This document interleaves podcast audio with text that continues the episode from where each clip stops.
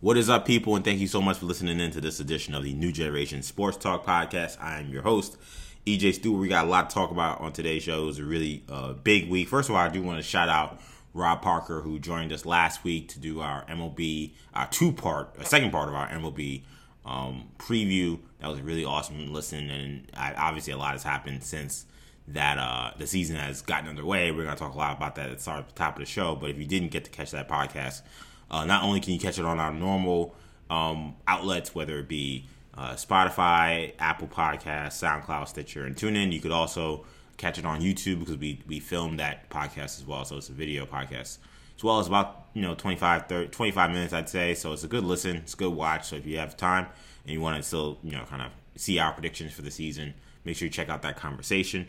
But um, this is going to be big show. Obviously, Kendall's with me today. We're going to be talking a lot about this Marlins COVID outbreak.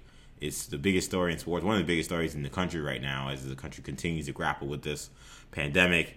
The Mar- the Marlins situation, excuse me, uh, really kind of becoming um, just like kind of an epitome of just just where we are as a country and our and our response to this virus. So we'll be talking a lot about that and MLB's future with this season.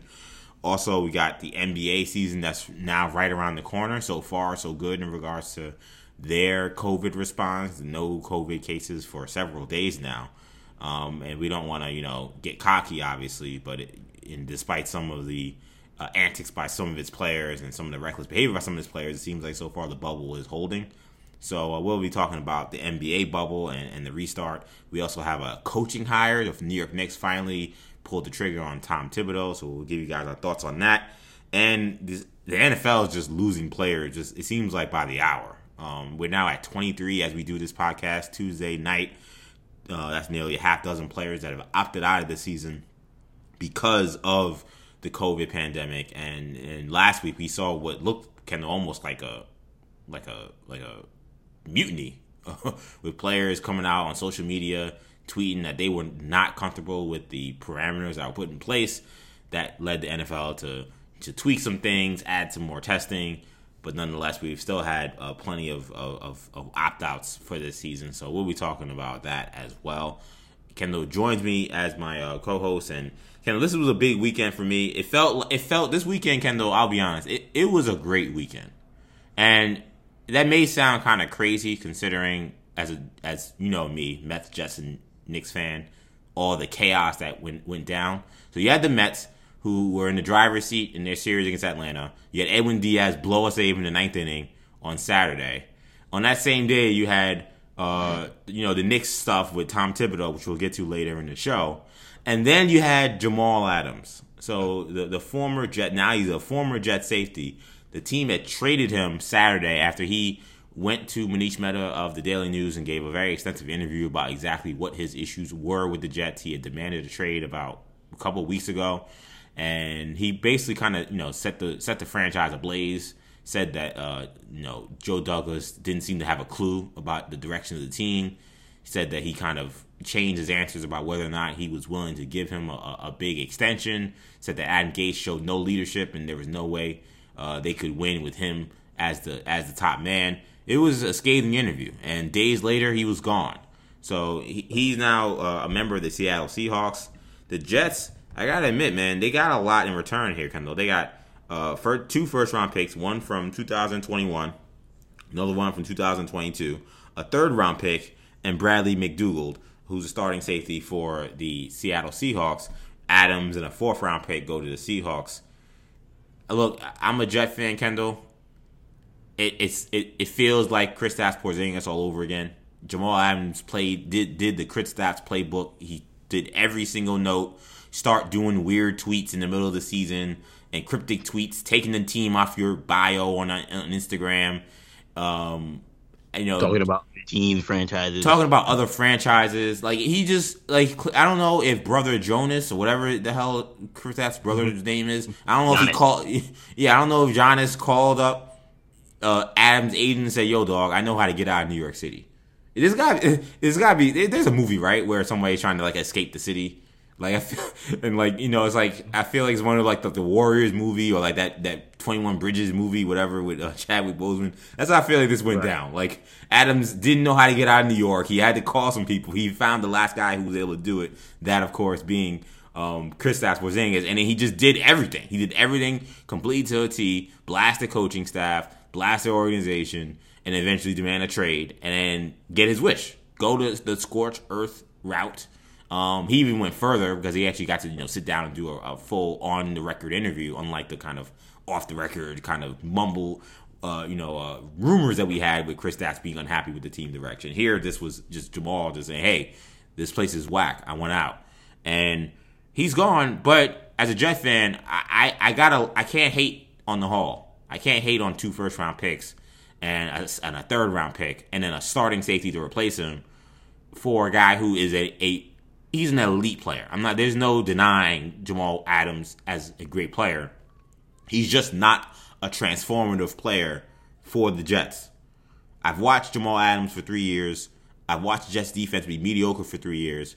They're going to be mediocre. They were going to be mediocre with him this year. They're going to be mediocre without him. They probably will take a step back, but I just don't. I don't know if if the headache he was becoming was worth not taking this haul. You know what I'm saying? I'm not saying I was. I would have been looking for them to ship him just to anybody because he was becoming such a problem. But I because I because they had a lot of leverage. He had two years on his contract.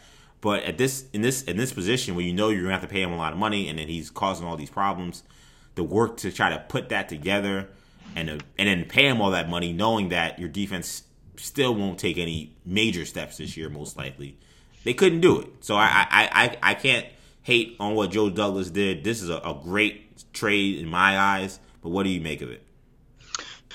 Yeah, I mean, similar to the the, the Porzingis situation, I think I, it's tough to ever look at these situations as a victory for the team that's giving up the the young superstar talent on a rookie contract.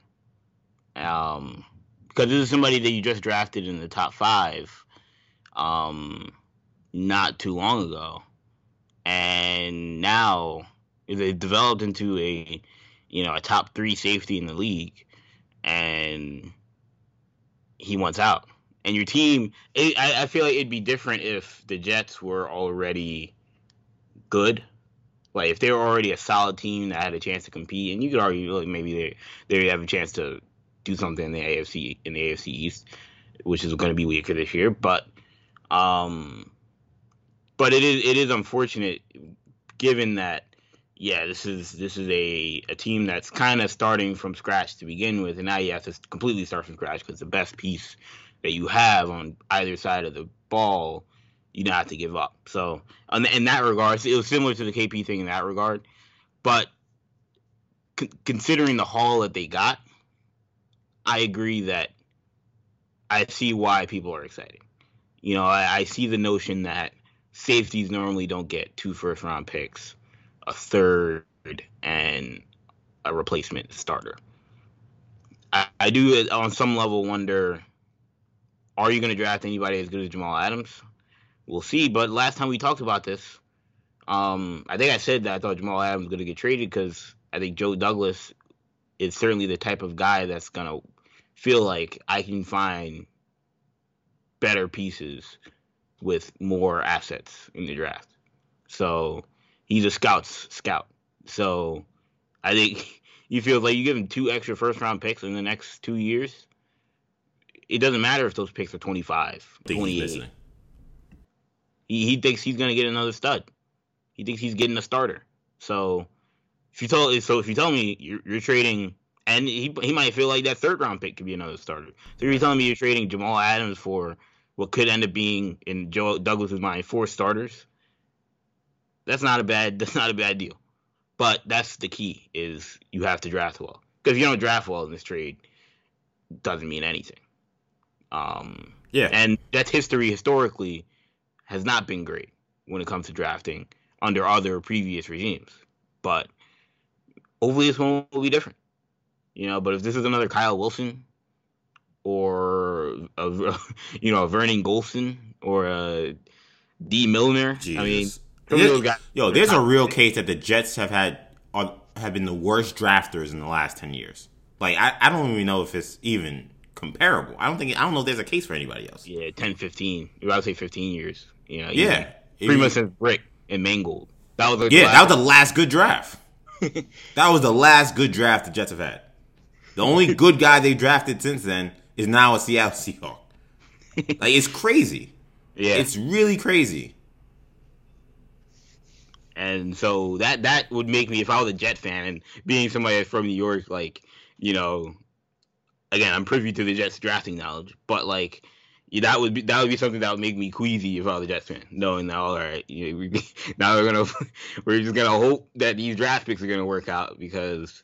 But look, Joe Douglas again. Any any any Jets fan that um, is worried about that, I would caution them, or you know, would comfort them by saying Joe Douglas has a history of being an excellent uh, talent evaluator. So comes from that Baltimore Ozzie Newsome tree. Spent time in Philly with Howie Roseman. So I think he feels confident. Give me, um, give me extra draft picks. We're gonna get some studs, and we'll be back. And it probably fits the timeline anyway. I mean, Jamal Adams is a stud now. Is gonna be a stud for the next ten years. So I mean, his timeline is, is great. It's not like he's old, but I guess they they feel like look, we're not seriously competing for another two or three years anyway. So in those two or three years, that's when the, we're gonna have the influx of young talent on rookie deals. So I I can see the logic, especially when you consider you're not having a guy who's been a problem child for you. But and none of the teams that Adams wanted to go to were going to be teams that were going to be drafting in the NFL lottery, quote unquote. They wouldn't be drafting. Right. They're not going to be drafting any, any team. There's not going to be any team drafting in the top 15. You wanted to go to a contender. Honestly, the closest team would have been if you would have traded him to Philly or Dallas. Right. Those would have been one of the two teams where I'm like, eh, could they, you know, just have a year where they just completely stumble? They go eight and eight, seven and nine, and they're drafting 15. And the thing, but the thing uh, that people also got to understand, Kendall, is it's not just, um, it's not just okay. You have, you know, let's say the Seahawks don't flop for any reason. The next two years are still a top team. It's not just okay. You have an, extra additional pick in twenty in the, high twenties or even low thirties, maybe uh, for two more years. Remember, now this is extra draft capital that you can also use to move up to maybe get a stud player. Maybe the Yes. Jets, will, who maybe they won't make the playoffs again this year. Maybe they're sitting at seven, and but maybe there's a guy at three they really want. Maybe there's a guy that has star written all over him, and they say, "All right, we'll take that draft capital that we just inherited, and we're not going to get crushed by giving up so much because these are additional assets. These aren't assets we've had. You know, what I'm Exactly. Like so, and again, goes back to Joe Douglas' scouting eye. He may feel like there's a guy that he thinks is a Hall of Fame talent, but he's got to be able to get up there to get him, and this allows him to do that.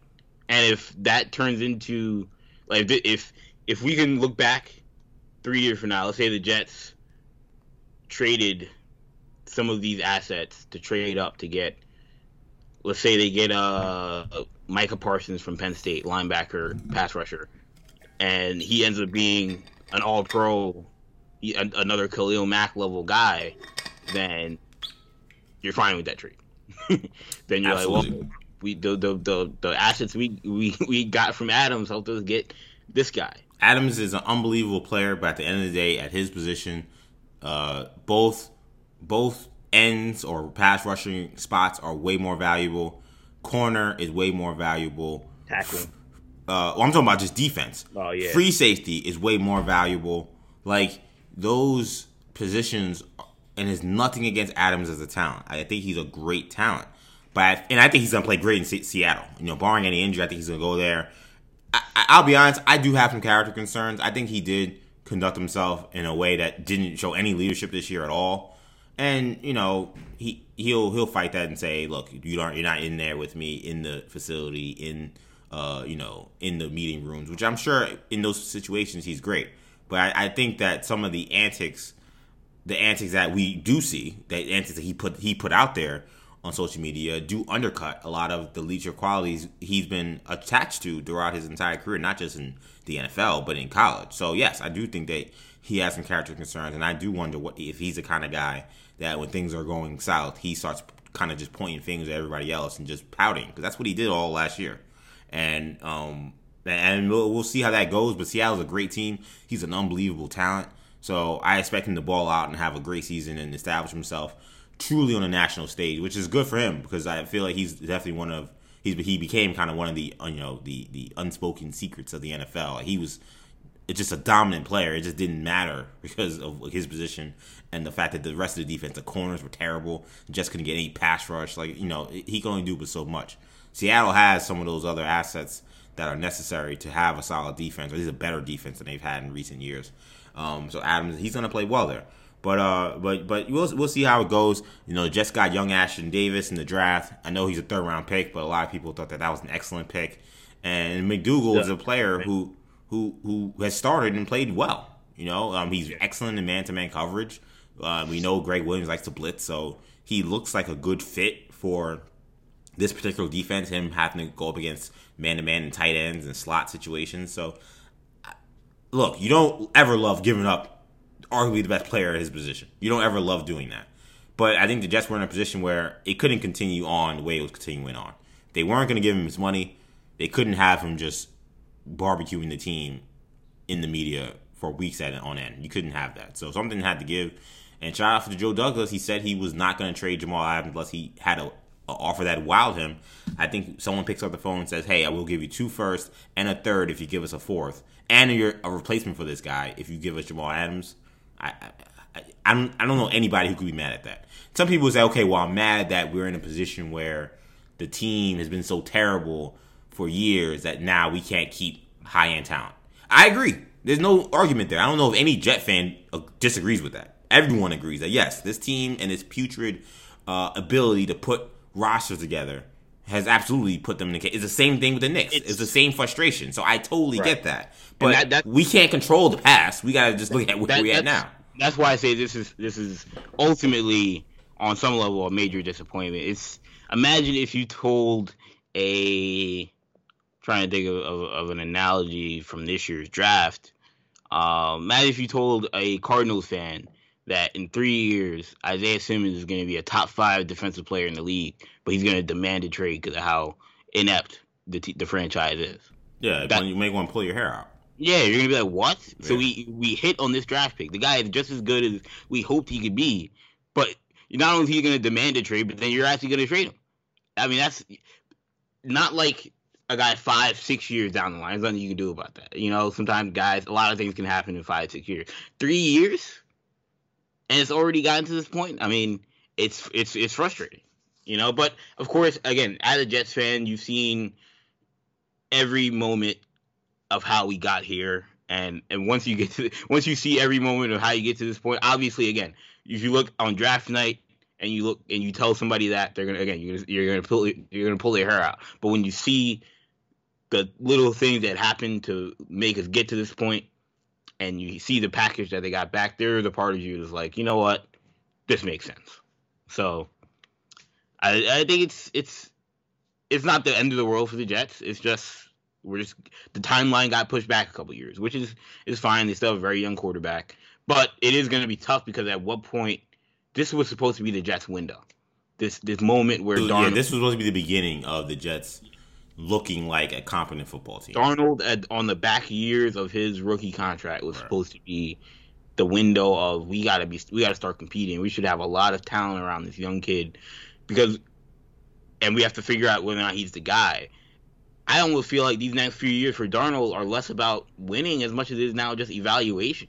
Is Darnold the guy? Because are you gonna really feel comfortable paying Sam Darnold 150 million. I mean, I don't think he's getting Mahomes money, but even if he's getting 150 million, are you going to be comfortable paying paying him that if the Jets don't make a playoff game? Yeah, it's it's it's it's a it's it, I I you know I'm studying right now because I who's I know you can't feel comfortable about it, and it's it's unfortunate because yeah. I think all a lot of Jet fans want to believe in Darnold, but yeah, you're in a position where five years, no playoff appearances and James and, and you kind of have this like middling thing where he looks good and you see the talent, but because of the lack of resources, you don't really know if he's really the guy. Had the do these years of getting beat up with a bad offensive line and having to carry the team, does that kind of weigh on him? Like, you know, like there's all these factors that that will go into that, and that's that's a. I'll tell you what, man, that's that's that's a going to be a conundrum for the Jets in a couple of years. I'm not looking, looking not looking forward to that, but Um, we'll talk more football towards the end of the show. I want to get to the baseball stuff. So we're less than a week into the baseball season, and MLB is already dealing with a COVID catastrophe. The league has suspended all Miami Marlins games through Sunday.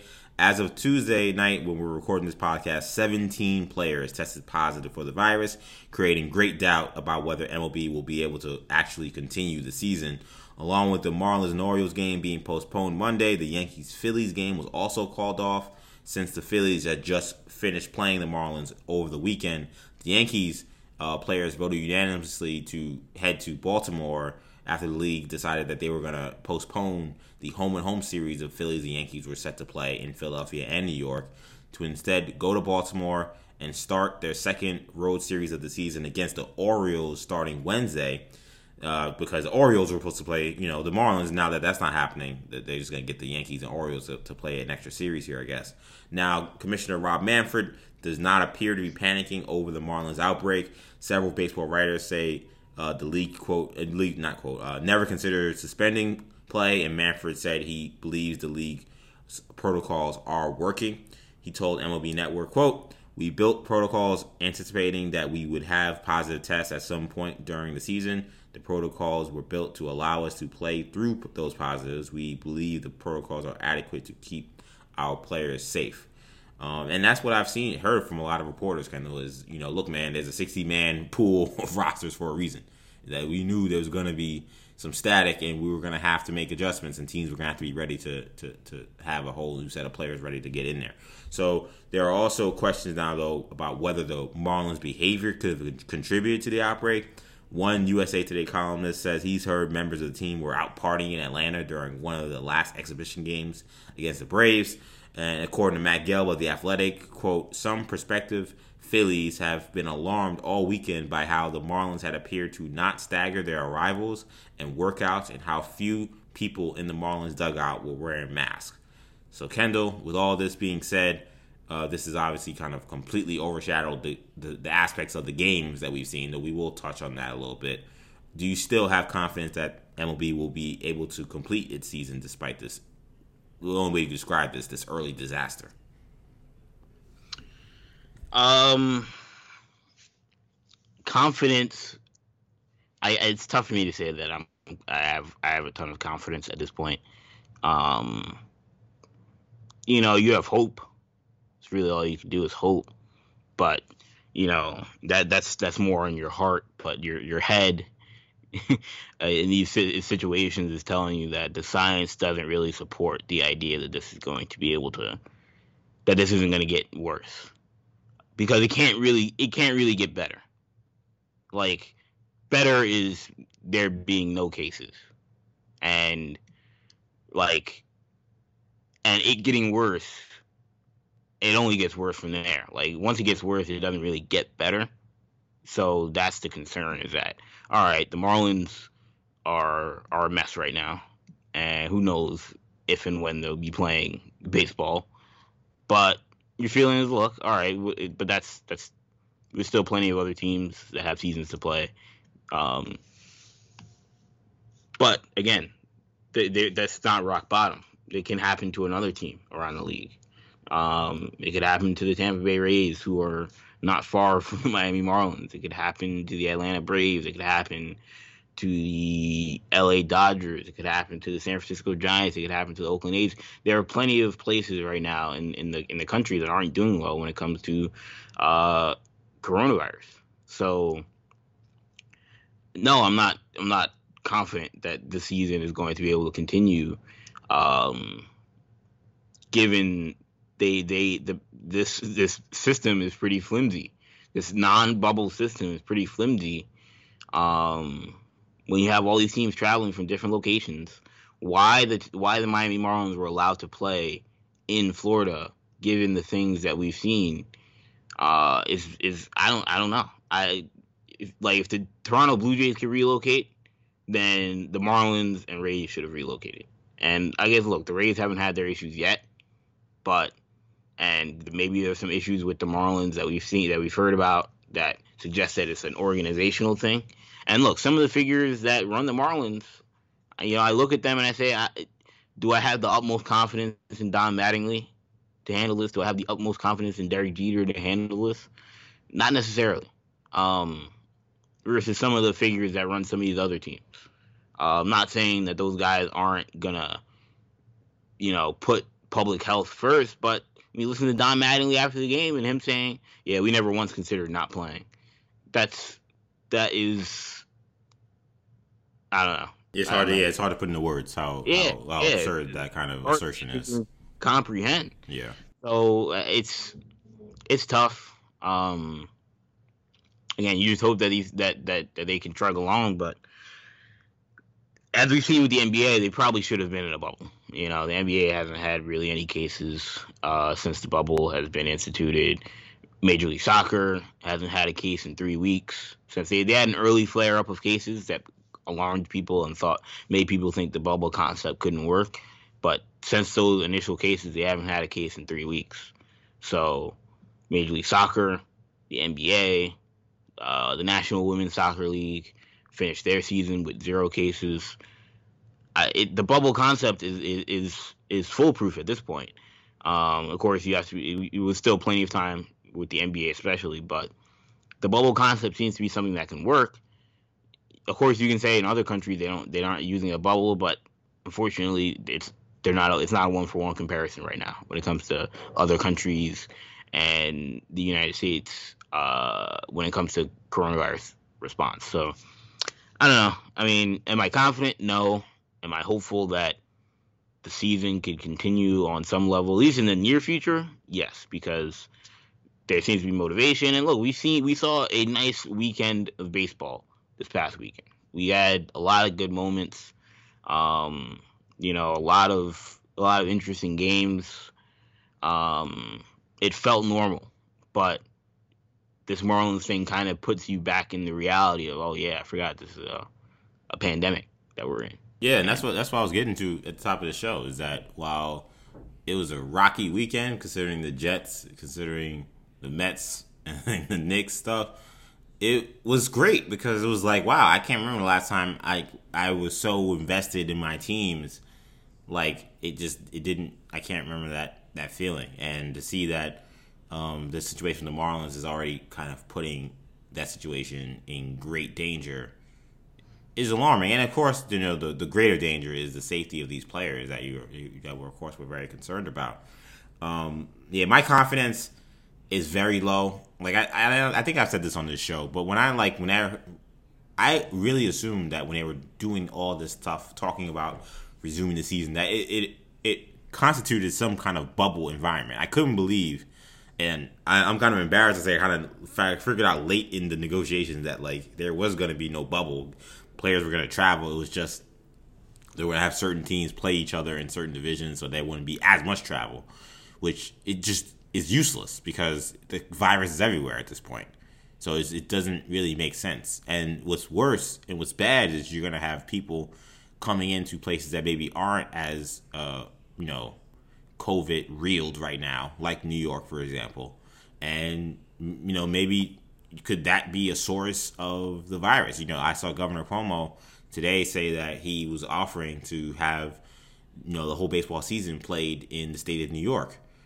And I, I don't know how many baseball, you know, adequate baseball fields the state of New York has to house Major League Baseball teams. But I, part of me does feel like, well, man, if they they did the right thing and kind of tried to put something together, maybe they could have maybe they could have put something together that could have worked. Um, now you kind of feel like similar to NFL, which we'll talk about in a bit, that they're kind of just they have no choice but to kind of fly by the seat of their pants of this specific plan because what else do they have? And when you hear the you know stories about oh maybe they were out in Atlanta or even if they weren't out in Atlanta, okay, but they're in a, a high you know high risk location. I mean, Miami is pretty much the epicenter of the virus right now, and the idea that you have teams traveling down there. The Phillies that had voted unanim- unanimously that, or not unanimously, but but a majority that they were not going to Philly to uh, excuse me to uh, Miami. And I said Phillies, I think it was Washington. The Nationals said we're not going, so you guys figure it out. And of course, you know the league initially immediately pretty much said the Miami Marlins season is suspended for a week at least, and their hope is that by next Wednesday they'll be back on the field playing uh, baseball again against the Phillies. But this I don't have a lot of confidence when it's not in the bubble, man. Like I just feel like it, the bubble kind of. I'm not saying it's perfect because you know I've seen some people saying that how are we why are we giving Adam Silver all this credit when you know the NBA is playing in the state with the most coronavirus cases right now, and or at least in the very moment, not not total, but like right now, one of the biggest hotbeds, if not the biggest hotbed. Um, you got guys going out to get Magic City wings. Um, you have even you have you know essential workers that are you know traveling in and out of the bubble. Like there's a lot of questions that have been raised that are fair, and I understand that. So I'm not gonna you know criticize. I'm not gonna you know say oh the NBA's been perfect, but what the bubble atmosphere does kind of put into place, it, it allows the situation where um, you have everybody under the same circumstances, everybody's staying in the same places, so there isn't going to be the situation where you don't know where guys are or what they're doing. It's just, it's, I think, I think it's hard to police a bunch of grown men to say, hey, don't go out, don't take any unnecessary risks, don't do anything. Like, it's hard to do that when they're just traveling like a normal team. I think it's way easier when uh, you have them all in one setting and the rules are all the same for everybody. Especially when you go from state to state. And certain certain states are fully open, certain states are not open. Certain states are open fully, and they're not even they're dealing with rising cases, or open mostly, and they're dealing with rising cases. Some places are closed mostly, but there aren't a lot of cases. Like when you have that much uncertainty, it's it's like I don't know. It's hard for me to, to believe that this this can work. But I'm remain hopeful. You know, I I like unlike you know some people say oh you know you can't say that stuff because it's like you're wishing for it to happen. I'm not wishing for any of this to happen. I want nobody to get coronavirus. This joint is very scary and it could have lasting impacts. So i'm not wishing coronavirus on any league or any person. Uh, what i will say is um, i am you know hopeful and i'm just i just hope that this does works out okay just for the sake of these players and for the country. Because of course we want to see these guys play but we don't want to see them at the expense of their health and which is what it feels like right now. Yeah, yeah. I mean, I, I mean, I feel like it's. I mean, at this point, it's too late to to institute any type of bubble thing, right? Yeah, yeah, it's over. I don't think you can do that. Yeah, yeah if you can't, it's and that's the concern is that if does it get to a point where I mean, do they delay the season if things get really bad, or do they just shut it down? I don't know, man. Um, I mean, I feel like Major League Baseball. This is Rob Manfred's like. It's funny because we thought that rock bottom for Rob Manfred was if there was no season, and the idea of like the money being the issue, and like if he doesn't get that through, like that was going to be his defining moment. And that'd probably be the last we we saw Rob Manfred as commissioner. And we thought once the deal got done, all right, Manfred, you're safe. You got the deal done. Uh, we'll see. We'll see how things go. I didn't even consider the idea that his his return to baseball plan was going to be so flimsy that they couldn't get they couldn't go two weeks without things flaring up to the point where teams and possibly the whole league may have to shut down. If that happens, I think we've seen the last of Rob Manfred as commissioner of, of baseball. I mean, I told you earlier this year that I thought that there was a great chance he wouldn't be commissioner next season. Yeah, I don't know. Now the COVID thing complicates everything. This was during like the minor league stuff. I think we were talking about it. I said he ain't gonna be commissioner by next year. Um, and I've said that repeatedly, but this COVID thing's so bad. It's like okay, if you get rid of him, who's jumping up to take that job right now. like it's, it's right. very challenging. Um, so he may stick, if he sticks it out, it could very be only very well be only because we are in a pandemic. But I, I think I, I, do feel like uh, I don't know what his future holds because when I heard yesterday that again there was no consideration at all about suspending the season, that told me that the people making the decisions probably should not be the people making the decisions.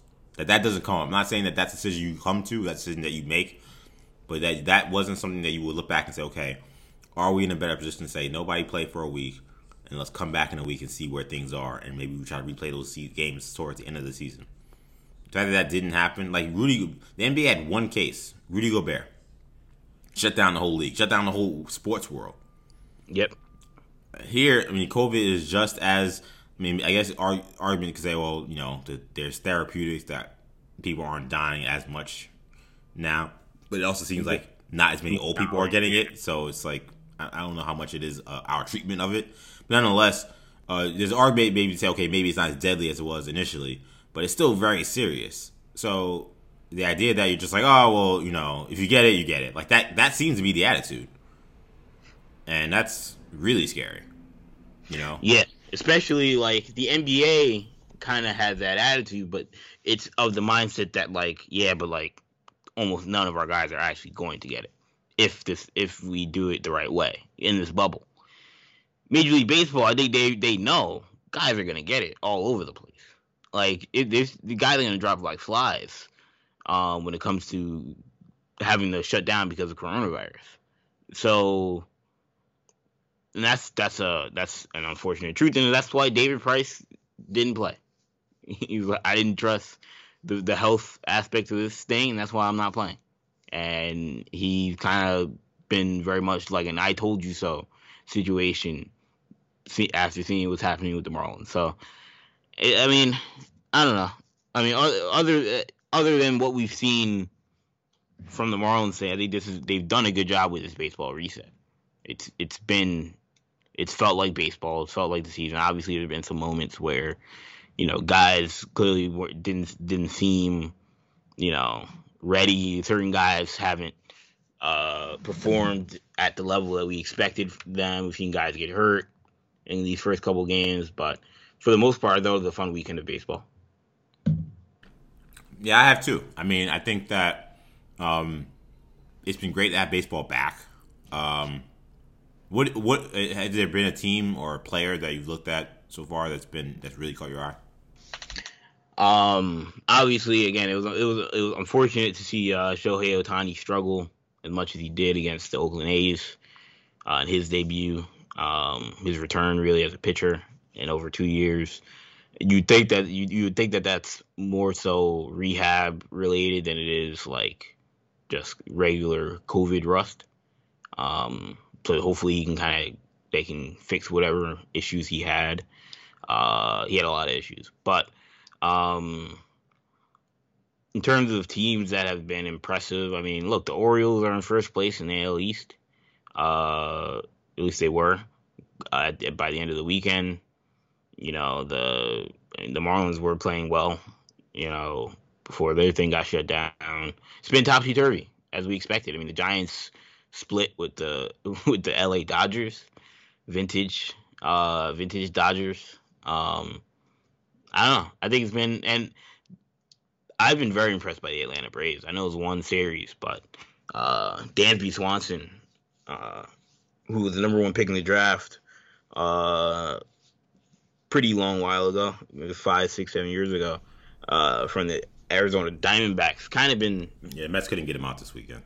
Yeah, yeah, he's been kind of underwhelming, pretty much his entire career, but especially since he's been been in Atlanta. But uh, this is really the Dansby Swanson that we saw at Vanderbilt that people were comparing to. He's comparing. You beginning to compare to Derek Jeter coming out of college. So um, we'll see if he's able to keep it up. If you have a chance to keep it up, we'll see. But um, yeah, I mean, he's looked impressive, and for the most part, things have been as wild as we expected.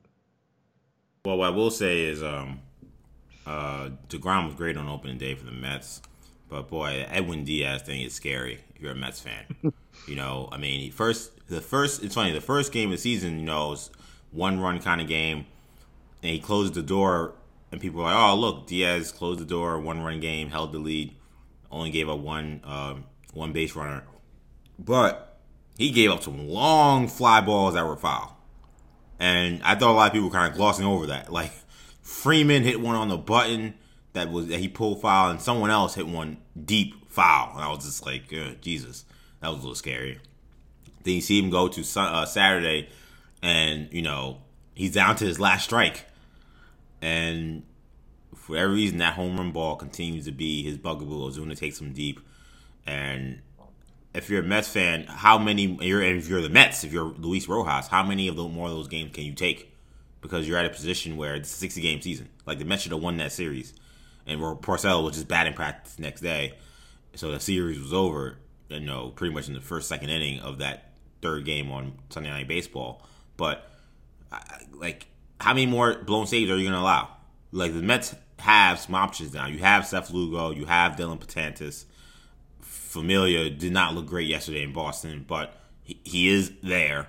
So you have, to me, three guys that you could try if this Diaz thing continues to can't to not work out. How much rope do you give him? Like they can't mess around. They can't, you know, say, okay, well, I hope, you know, maybe three or four blown saves later, he's kind of he figures it out after what happened last season. I don't know how much more you can do, Kendall. Yeah, um, yeah, certainly alarming. That's and that's what's fascinating about the season is that each game matters so much more than it normally did. Like the Dodgers splitting, you know, with the Giants is no small thing. you know, like that could be that could wind up being a major difference whether or not they win the NL West or not. Um, so those those types of things are, are certainly interesting. And as a Giants fan, I have to say that it's Gabe Kapler as a manager fascinating. You know, I could see why Phillies fans did not like his act. You know, his his mad scientist gimmick is not something that that could work in, in Philadelphia, as we saw with Sam Hinkie. But um, it's not something that could work in Philadelphia. But in San Francisco, managing a team that has zero, little to no expectations, um, he has full autonomy to do some crazy stuff in regards to the bullpen and certain substitutions and things of that nature. And it completely wrecked us in that opening day game because our, our bullpen imploded. But it's been interesting to see. I mean, he's been managing rings around, he, or he managed rings around Dave Dave Roberts in that first series. Um, so I, you know, I think it's a great fit. I can see why Farhan Zaidi and the Giants front office um, you know, Zaidi coming from Oakland, being part of that Billy Beane tree, I can see why he uh, would like a guy like Gabe Kapler, but it's been fascinating to watch, and you see why Philadelphia fans did not like him. But oh yeah, a lot of a lot of interesting things this this uh this opening week. And boy, if you're, if you're, a Yankee fan, you also you gotta love to see Stan smash, Stan, smashing the ball the way he's hitting it right now. Yeah, man, just hitting bombs. Yeah, I mean, we we know what kind of lineup they potentially have if Judge and Stan are healthy to see him get off to this hot start so quickly and be just hitting just moonshots right now.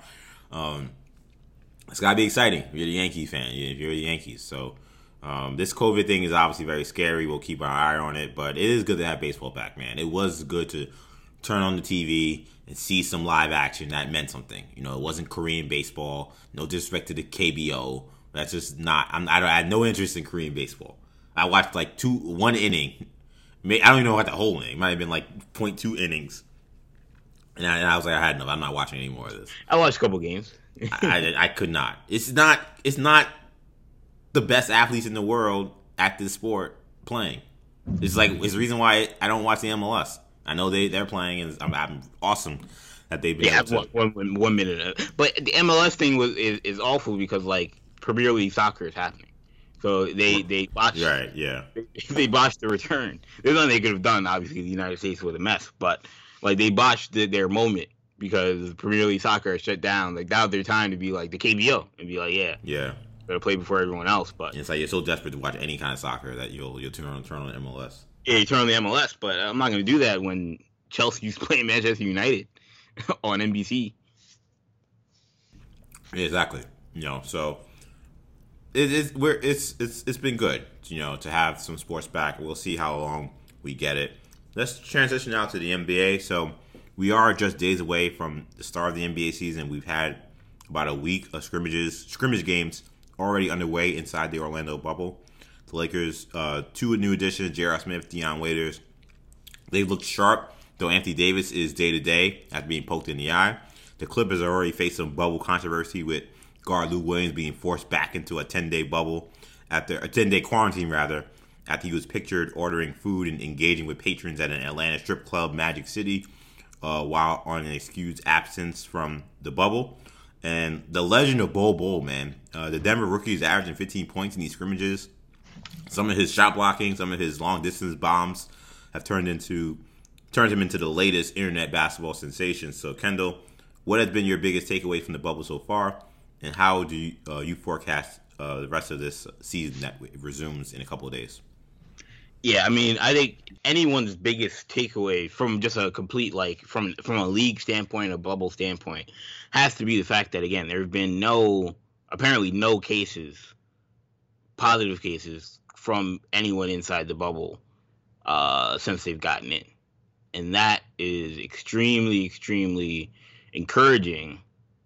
And it's been a while now. It's been what two weeks, I think, around yeah, two weeks. Yeah, about two weeks it's been about two weeks and no cases. You know, I'm it's starting to get to the point where I'm like, all right, I think we may have again, obviously it only takes one to become five, to become fifteen, but we may have a situation where we have a playoffs that is like the playoffs. It's not gonna be like the playoffs from a home road standpoint. Obviously, every game is gonna be neutral site. It's almost gonna be more like an NCAA tournament in that regard. But it's going to be like the playoffs in terms of players are all going to be out there. Injuries may still occur and things may still be slanted because of injuries like we saw last year in the final. But um, but in terms of like guys just leaving because they have to quarantine because of coronavirus, that seems like that won't be as big of a storyline as we thought it would be a month ago. And that's encouraging, you know, and that would make it one, I, I, I think on some level, I think the whole idea of this being like the most impressive championship doesn't really matter. You know, like that's not like I mean it matters, but it's not.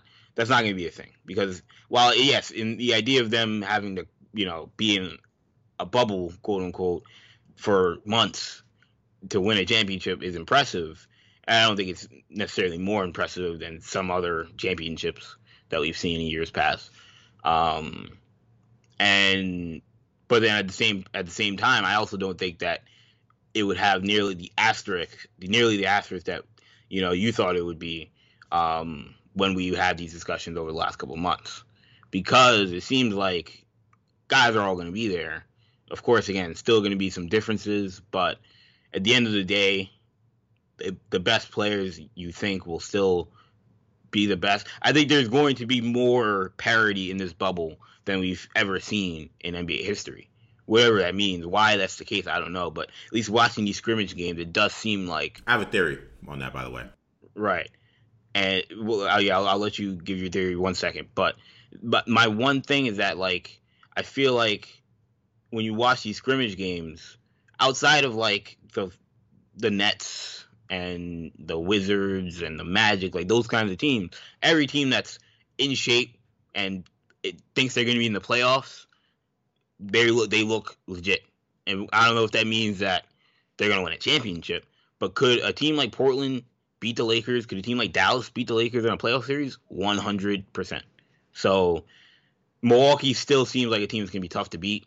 But the Pelicans beat them last game. But I mean, I mean, obviously it's a scrimmage. But like Giannis had 30 points. But there seems to be a lot of parity, so this could be a very topsy turvy uh, postseason if you're trying to predict who's going to win each matchup. But what's your theory on why there's been so much parity? I think the reason why you're seeing, because I agree, it looks like every game, it doesn't seem like there's nearly as much separation. Now they are scrimmages, and you know, do you, will you see teams kind of turn up another notch? The better teams when we get to the playoffs, I surmise we will. But here's my theory. I think this season, like, I, and I said it before, like whatever happened before this bubble started or this pandemic started is almost erased. Like it doesn't matter. Like I know right. the records are the same and the seeding will be based on what happened before. But this is pretty much a new season. It's like an off season, yeah. And the reason why I say that, and you just kind of alluded to the reason why I say that is because right now, remember, we're in late July at this point. Some, a lot of these teams, right now, you're talking about, and really, this that summer league will be over at this point. exactly. So, right now, you'd have some of these players you'd be seeing, you'd be seeing them second year playing in the summer league, or for the teams that you know, especially teams that didn't make the playoffs, or teams that you know maybe got knocked out early, or even knocked out in the second round. That's still a, a May exit. You're looking at guys that that would have had their their basketball workouts two months into their off season now playing basketball again. I think that you're seeing some players, some some players taking leaps that we didn't expect. Again, the Bol Bol, uh, you know, thing. I mean, I, am not saying that Bol Bol couldn't have maybe done more if he was more healthy earlier, but I mean, to me, this is clearly a guy that's been developing.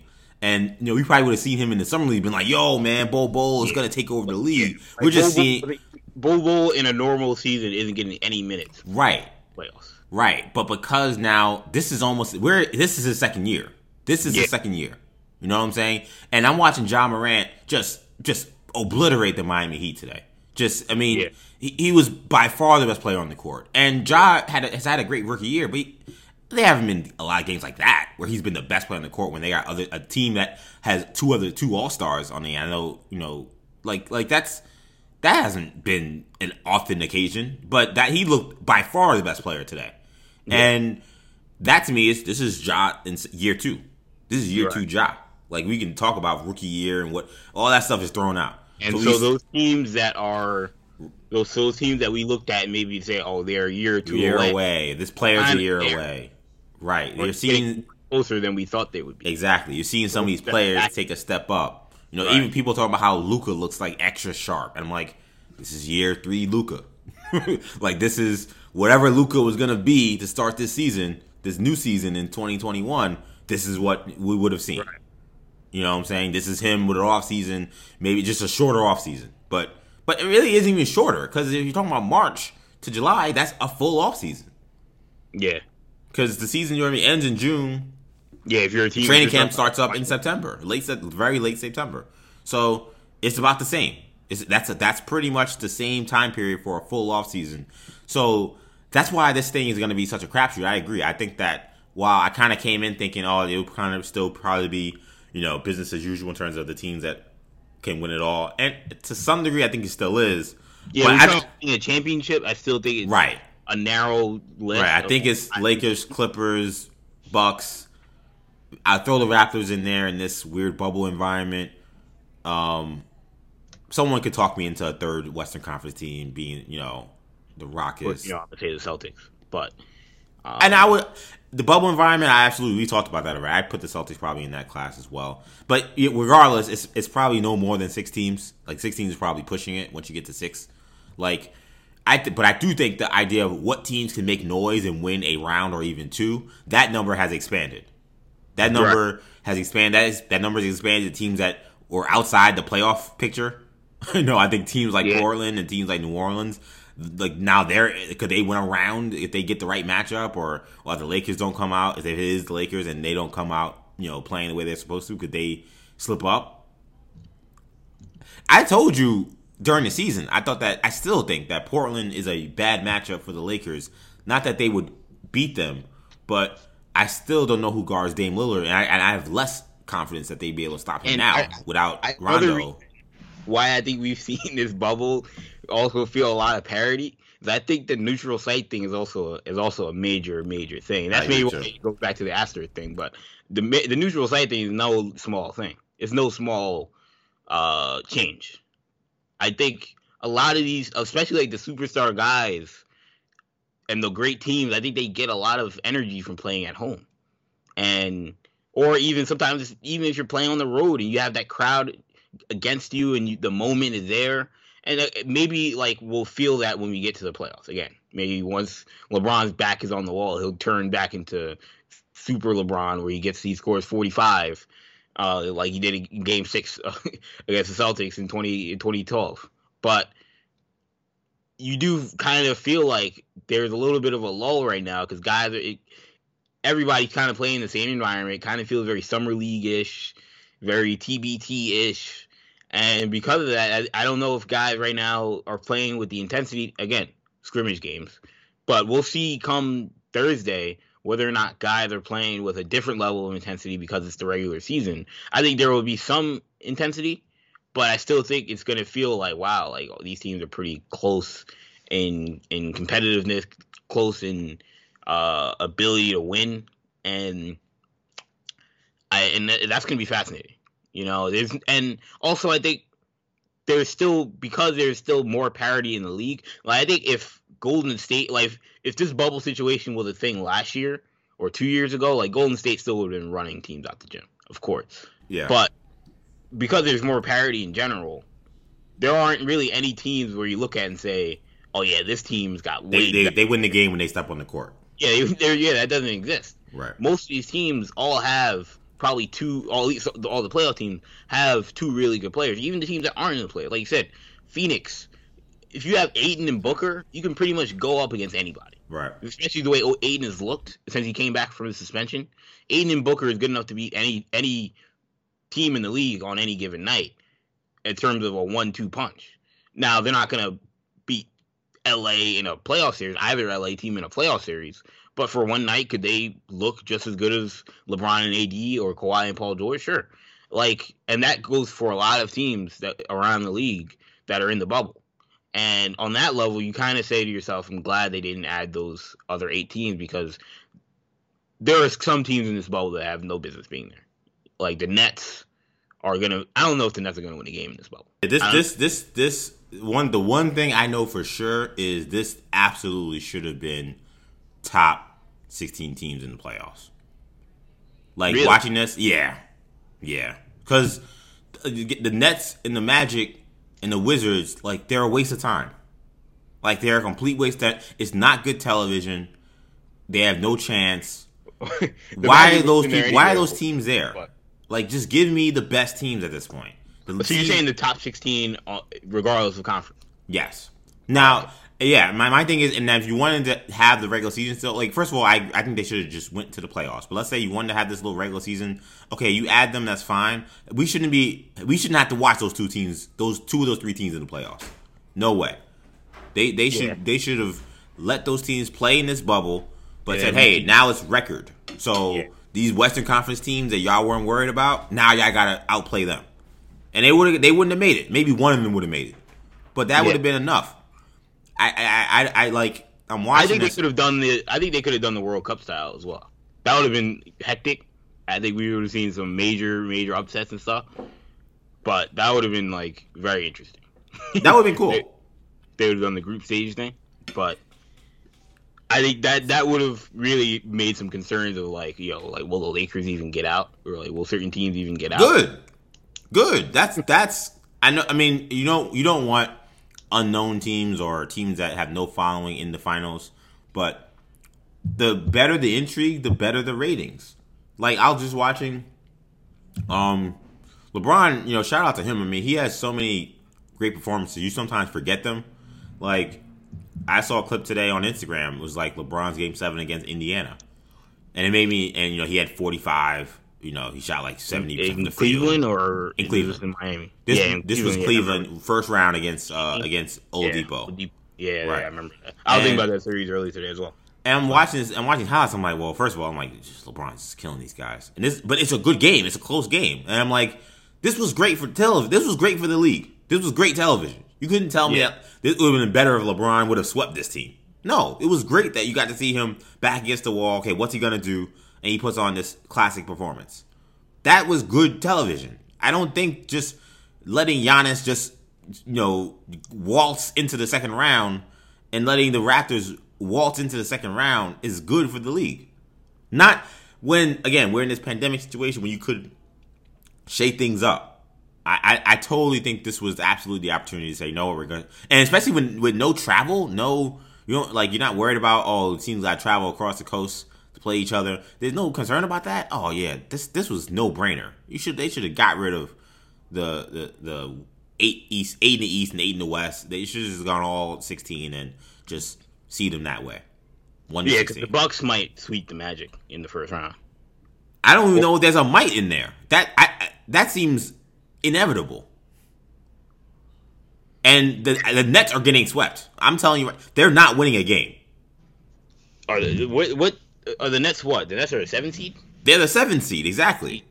That's what I'm trying to say. Like that's just going to be very non-competitive basketball that I nobody wants to make see. the playoffs. I, I think Washington's gonna make it. But they got too many games on them. Like Washington is not that close in the Well, standings. but that's that's why they. I know, that thing. right? Like, but the Nets, eight, Washington's a nine. But the Nets would have to. They and now look, they're bad. But Yo, the Magic one and eight in the nine games or however many games there are left. Then I don't know, man. Yeah, I mean, is Bradley Beal's in the bubble, right? I haven't watched any of the Wizards. because I wouldn't. Nah, he, he he's not there. So no Hans, no. So that's what I say. So why am I watching the Wizards in the first round?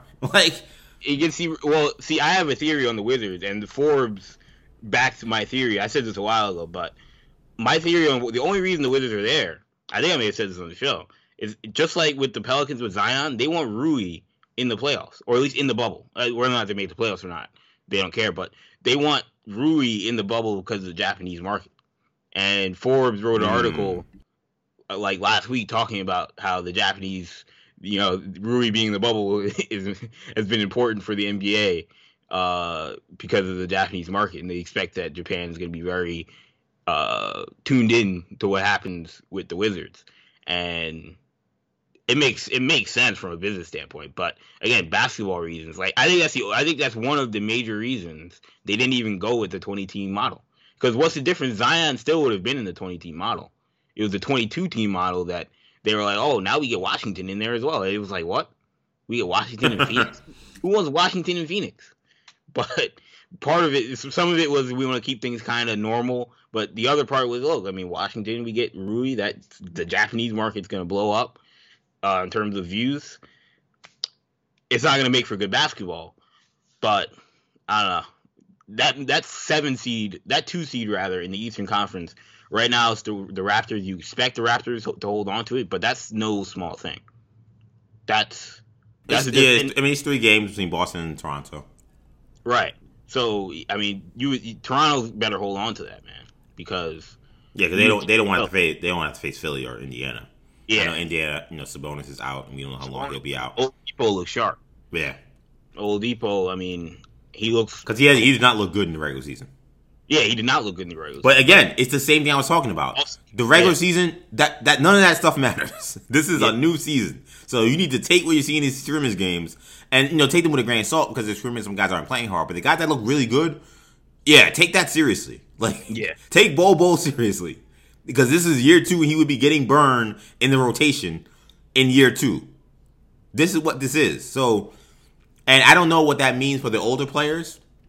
I don't, you know, they, they got a lot of rest, so maybe they won't look. Maybe that will help them, but you know, it doesn't. Does a year more days on their life? Does that mean that they look a step slower?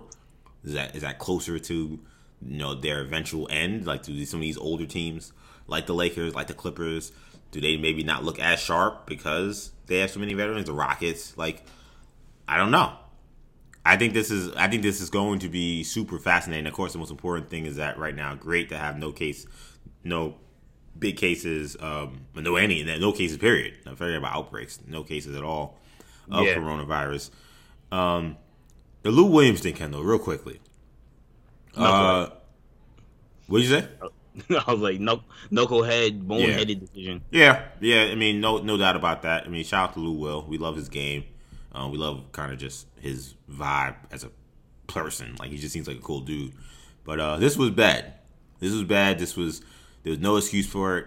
I know he went to see. Uh, you know, it was a it was a funeral of a very close family friend that he left for the bubble, and that's a, I think that's absolutely. Um, was grandfather. Was it his grandfather? Because I yeah. I know I know he, he, said the guy's name was Williams, but I saw someone else who knew him was like you know the homie came to see off my father, and I was just like, all right, well maybe it's not related to Lou Williams. Maybe he just has the last name Williams. I don't know. Anyway, yeah. it was someone very close to him that passed away, and of course he went to see a funeral. I, I totally think that that's an appropriate excuse to leave. Um, bad decision making, obviously, to go to you know a place where you know social distancing is hard. Social distancing is hard, and not only social distancing, but you're patronizing with the people. That just wasn't wasn't a smart decision, you know, and and it's a bad look. Like you know, I like I'm not gonna sit here and, and espouse 15 minutes about how good or bad the wings are at Magic City I'm not going to do that. I think I don't care. That, the fact that we've had that that we've had seen people taking that much time to talk about it.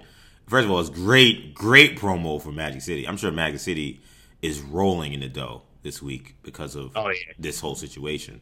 But man, like it's just it's just bad luck. You know what I'm saying? Like at the end of the day, like you you, do represent the league. There's a lot at stake, and you on an excused absence for a, a legitimate death in your family or someone very close to you. You're out at Magic City you get wings. You got to have a little more perspective than that. You got to understand that. But uh, the only reason why I, I bring that story up because we both agree that it was just a bad decision. I, I am I I told you this last night, and I'm gonna say it on the show. I think that after seeing this Marlins thing, I don't think the NBA should be letting anybody leave the bubble and come back. I think this has got to be like they're in Disney World, and just like in Disney World, where they when you leave, they say when you leave, your ticket will not be admitted back when you come if you try to come back in. That needs to be the situation with the bubble. There needs to be no more excused or unexcused absences. If you leave that campus, you cannot come back. And that sounds draconian and it yeah. sounds harsh. But look, man, there's too much at stake. Because you already said it earlier in the show. One case, most of the time, becomes five. Five, most of the time, becomes 15. 15, most of the time, multiple times, most of the time, becomes massive outbreak. You yeah. can't. You, that there's too many millions of dollars at stake. There's too many lives at stake, and I, and I feel bad. I said million dollars for lives, but both of them are at stake, and you cannot afford that when people go out into the the, the, the real world because you know those guys are living in their again their own, their own situation. That you're just gonna trust that they're gonna just take every precaution, every step necessary to make sure that nothing you know uh, that nothing goes wrong. Obviously, they have a lot of testing. They get tested before they come in, but with all testing, nothing is completely foolproof. You could have a false negative. The guy gets in, and actually he does have it, and now he's spreading it to people. It's too much. It's too much of a risk. That Lou Williams thing should have taught them a lesson because maybe it wasn't that it wasn't he didn't try to harm nobody, he didn't kill nobody going to get food at a strip club. But at the end of the day, we can't have this anymore.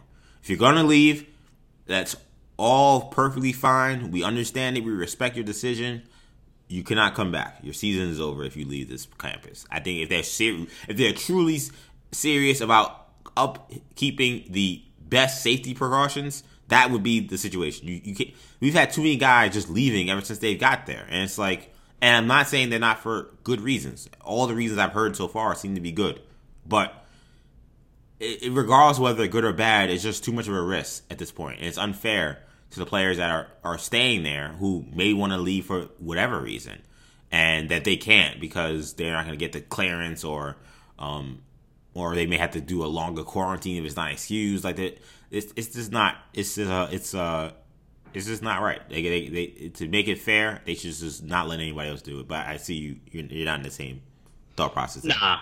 I mean the Lou williams thing is unfortunate. Um i think they should do a better job of I don't want to say surveilling, but like just monitoring guys when they're not in the bubble. If they plan on coming back, there should be a team official that goes with the player um, to make sure. I can that, live with that. Yeah, that, to make sure that they're not they're they're they're doing maybe they're making safe decisions to make sure that if they if they're going for a certain thing, a security detail even to make sure if they're going for a certain thing, that's where they're going for. They're going to they're you know because their wife's pregnant they're about to have a kid.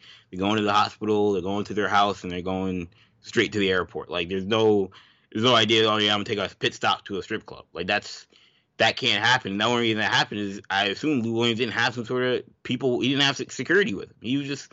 I mean, maybe he did, but if that's if that's the case, then there are a lot of people that screwed up here, not just Lou Williams. So, um, because like I don't think that this Lou Williams thing comes out if that picture isn't taken.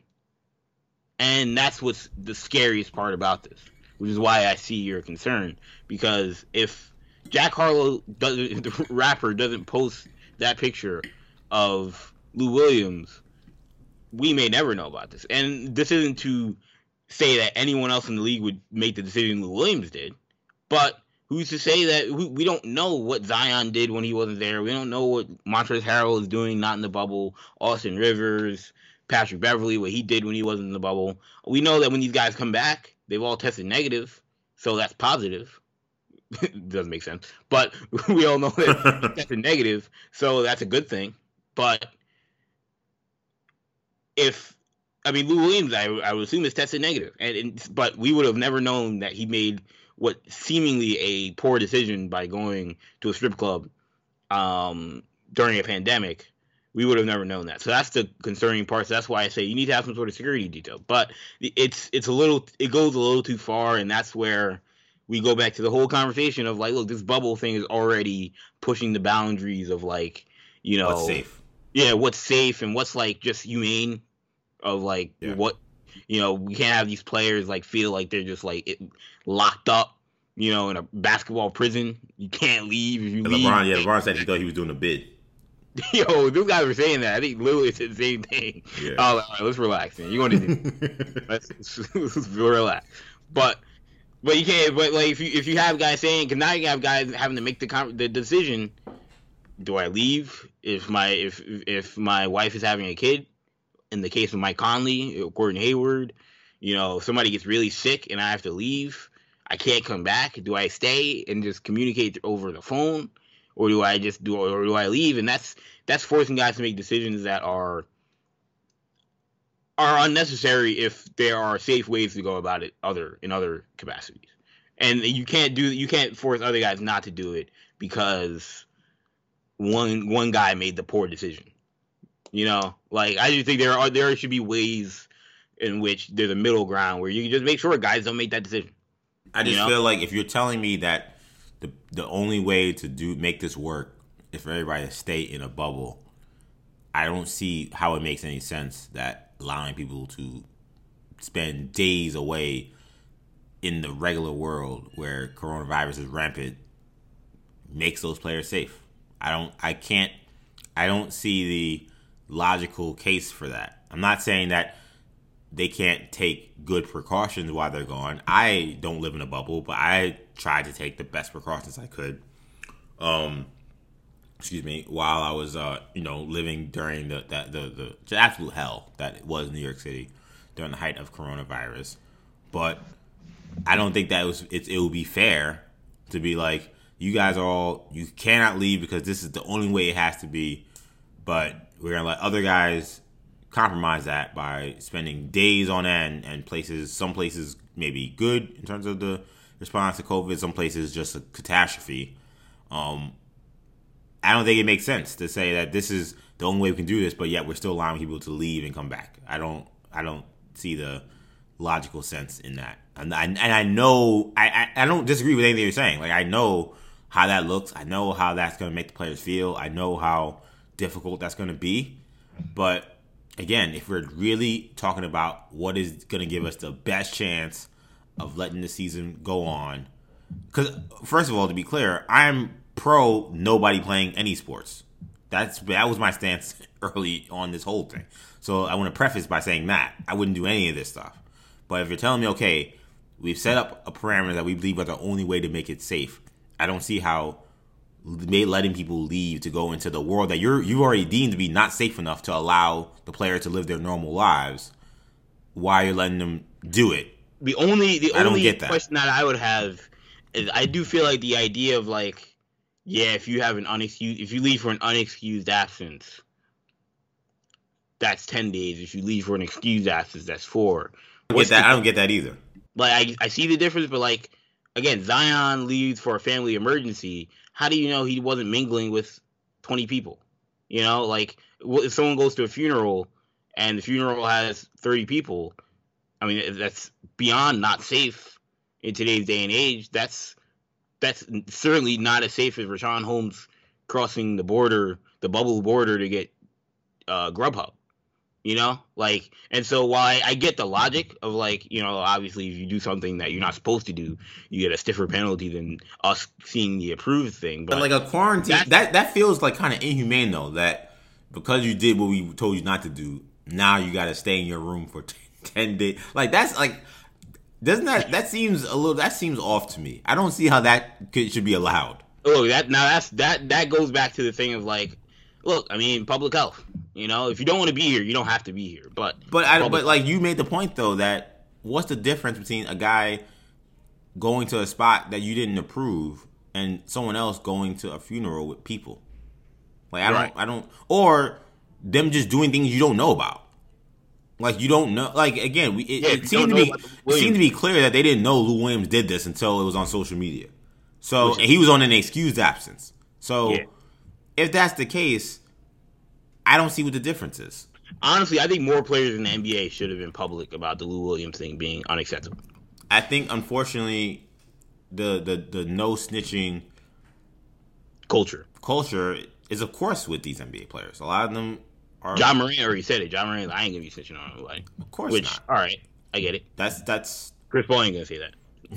the Chris Paul meme about Be nice to Chris Paul. Shout out to Chris Paul. snitching. It's, as some of it, part of me is like, again, like where did this come from? It's like Chris Paul is like some snitch, but again, people think that he's like this this sleeper cell for the NBA, for the owners.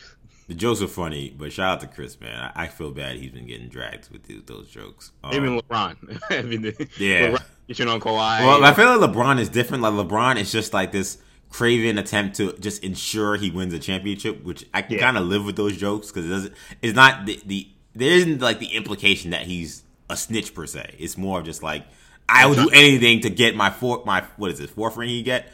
yeah. Yeah, I'll get my fourth ring, and I will. It doesn't matter what it takes. I'm gonna do it. And like, it kind of to me, it kind of makes it. It's kind of an endearing meme for me when I see those memes. The Chris Paul ones feel a lot weirder. Like I feel much worse for him when I see those. I'm like, oh, because nobody thinks he's trying. He's really gonna win a championship. Nobody thinks he think. Nobody thinks that he thinks he's gonna win a championship. so it's purely just like I'm just out to get guys, and I'm just like, Right. uh Chris is a legend. Do you gotta do that to him like this? I, I, I again, shout out to Chris Paul. I, I, I feel bad for those uh, those those those uh, memes that were going around. But yeah, I know. Look, I'm not saying what I'm proposing is not draconian. I know that it is. I'm just my only thing is these rules seem very inconsistent. None of it, a lot of it doesn't make a lot of sense. And this goes back to what Joel Embiid said. When Joel Embiid was like, "Look, I know I'm gonna do the right thing, but I, I don't think other guys will." You know, And of course, other guys won't. Regular people aren't. Like the like the NBA, just like any any job, is a microcosm of just society as a whole, the country as a whole. So just like you know, certain and then maybe even the demographic as a whole. So just like there are a lot of people doing the right thing, wearing masks, social distancing, whatever. A lot of people not doing it. You know, like it's. It, Dwight Howard already said, "I, I don't, why do I gotta wear a mask?" yeah, he thinks that masks don't don't do anything. He, he's, he's an anti-vaxxer. So like they're anti-vaxxers and people who don't believe in masks in the US. So it's it's just it's just a smaller version of what of the hundreds of millions of people that are here. You just put that in a microcosm and put that in the league. So you're gonna have plenty of people doing the right thing. You got some people doing the wrong thing. Uh, we can only hope for their sakes that they all try to do the right thing for as long as they can, and that this whole thing uh, works out. But happy to have ball back, Kendall. Uh, real quickly, who are you handicapping as the favorite to win it all in this after watching these scrimmage games? Uh, I if we're if we're really talking championship, I'll have to see what these guys look like in regular season games. Um, you know, it's like watching Taking the, the, cop, taking the cop out. It's like watching the NFL preseason. These games really No, but that, that's the whole point. Like you do previews before the season to Yeah. say what you think is gonna happen. you know we watch the NFL preseason. You don't you, you can't Yeah, and everybody makes Super Bowl picks. Like if you can't say based off what I saw in the preseason. I, I No, it's it's based on the roster that you know and then what you saw in the preseason. It's just like any other time we'd ever do a, a re- preview show of a sport. We did it with baseball just last week. Right. but given given the given the, the, the, the question that was asked, um, no, I mean, look, it, there's not much that I saw from these scrimmages that made me think that, you know, again, that there were certain favorites that wouldn't be favorites. Um, you know, I think the Celtics have a have a legit shot at winning the East. I think Milwaukee is gettable. You know, I think Milwaukee's gonna be tough, but it's gonna come down to what Tatum, how good can Tatum be versus like Giannis. We because we haven't seen Milwaukee face Boston. We didn't see Milwaukee face Boston in February, and Boston in February was Jayson Tatum, like on on Yeah, another. yeah, level. that was T Mac Jayson Tatum. He was Right, he was T-Mac he was Tatum. he was on just on on one. Jayson Tatum. So like that is that could be a that could be a difference maker. I mean they they should have beaten the Lakers. They beat the Clippers. So you so you do wonder. All right, does that make a difference? But uh, so I, I'll. I think the Celtics have a chance to win the East. That's all I'll say. Uh, don't want to don't want to get too cocky. And the West, the West, I think is completely wide open. I think it could be five, six teams in the West that could win the West. So it's going to be interesting. Um, I, I again, I really don't want to make a pick. You know, if, if there was money on it, I, I I don't know. I may go with some wild picks. I mean, they say like you know Boston and like Dallas or something. I don't know, but it's gonna be it's gonna be interesting. Um, um I, I, know I've been the one that's I, I, I had the Clippers coming out of the West to start the season. I thought that the Lakers it was a bad matchup. I still do, but especially because I don't like the Lakers point guard situation. But I'm really concerned about the Clippers' lack of cohesion with all the situations they've dealt with. Harrell not there. Um, Lou Williams not there. It's like it may take some like I don't know if it'll affect them if they get to the point where they're playing in whatever round it is and they're playing the Lakers and all those guys are there, then maybe it won't matter. But I just think timing is going to matter, and I like that the Lakers when I watched them play, even in losses, I felt like the starting unit and the guys that play a lot of minutes, they still look like a well-oiled machine. When I watched the Clippers, they didn't look like that. They looked, they looked kind of like they looked in the regular season. Like you know, they're playing the Magic. They were kind of uninterested, uninterested, kind of going through the motions, and then they realized, oh, this game's kind of close. We should probably put this away. Then they put them away. The Lakers, I didn't see that. I saw a team that was playing highly motivated, highly energetic. Even when they didn't play well, I felt like they, the energy and the cohesion was there. So right now, I'm leaning Lakers to come out of the West because of that. Even though I think the Clippers are a great matchup, and and um, the East. I tell you what, I think the Boston thing is interesting because what we saw last year. You know, shout out to you know our cousin uh, James James Talley because he you know he said something that I just is so so simple, but I really do think is so true when it comes to NBA basketball and related to Michael Jordan, where yep. he would say, at the end of the day, MJ would always outplay your best player, and that's why the Bulls would win every playoff series. That no matter what happened, it comes he, down to who's got the best player. Yeah, he's gonna outplay your best player, and if that happens, you don't got a shot. And when it comes to the Bucks, what we saw last year was somebody outplayed Giannis. Kawhi Leonard, yep. in spurts, in in spurts, even Pascal Siakam outplayed Giannis in certain yep. games. Kyle Lowry had a big game somewhere in there too. It wasn't always one guy, but it was other. Uh, each one of those guys had all had huge games during that series. Yeah, and that was the difference. So I have with Jayson Tatum and the way he's playing, and even someone like Kemba Walker, who we know he could have one or two just lights out kind of games. Yeah, yeah. I mean, we beat Milwaukee earlier in the year. The Bucks aren't the kind of team where I feel like if Giannis gets outplayed, they could still win. You right. know what I'm saying? Like, I feel like the Lakers, if LeBron gets outplayed, they got AD. Who's outplaying right. him? Or is he able to play well enough to at least make that other guy a standstill? Right. Like, I mean, uh, you know, Giannis is always going to be pretty much better than Middleton. So if Giannis struggles, Middleton's only going to get you so far. Right. You're kind of that's kind of Giannis struggles. That's that means everyone's right. So when I think of okay, well, who in a playoff series could outplay Giannis? Man, Tatum's a bad boy. I'm not saying he's better than Giannis. I think that Giannis is the MVP of the league. Um, he very well could be the best player in the league. In one game situations. Yeah, game to game, I mean, series to series, teams are making adjustments. Could Tatum be that much of a problem for them? Absolutely, I can see uh, that. We saw him against the two LA teams and, in well, basically back to back games. It was before the All Star break and after the All Star break. Go against the two LA teams and was the best player on the floor in both games. By far the best player on the floor in both. And don't don't sleep on Pascal Siakam, who's also a problem. Yeah, I mean that's that's another. I mean he's a problem. He was a problem for them last year. Yeah, exactly. And he's way better this year. And now again, I'm saying this is a whole different season. So this is another year of development, essentially, for Pascal Siakam in this situation. The Bucks are a really good team. They're built in kind of a weird way where I always I'm always gonna feel like they're vulnerable.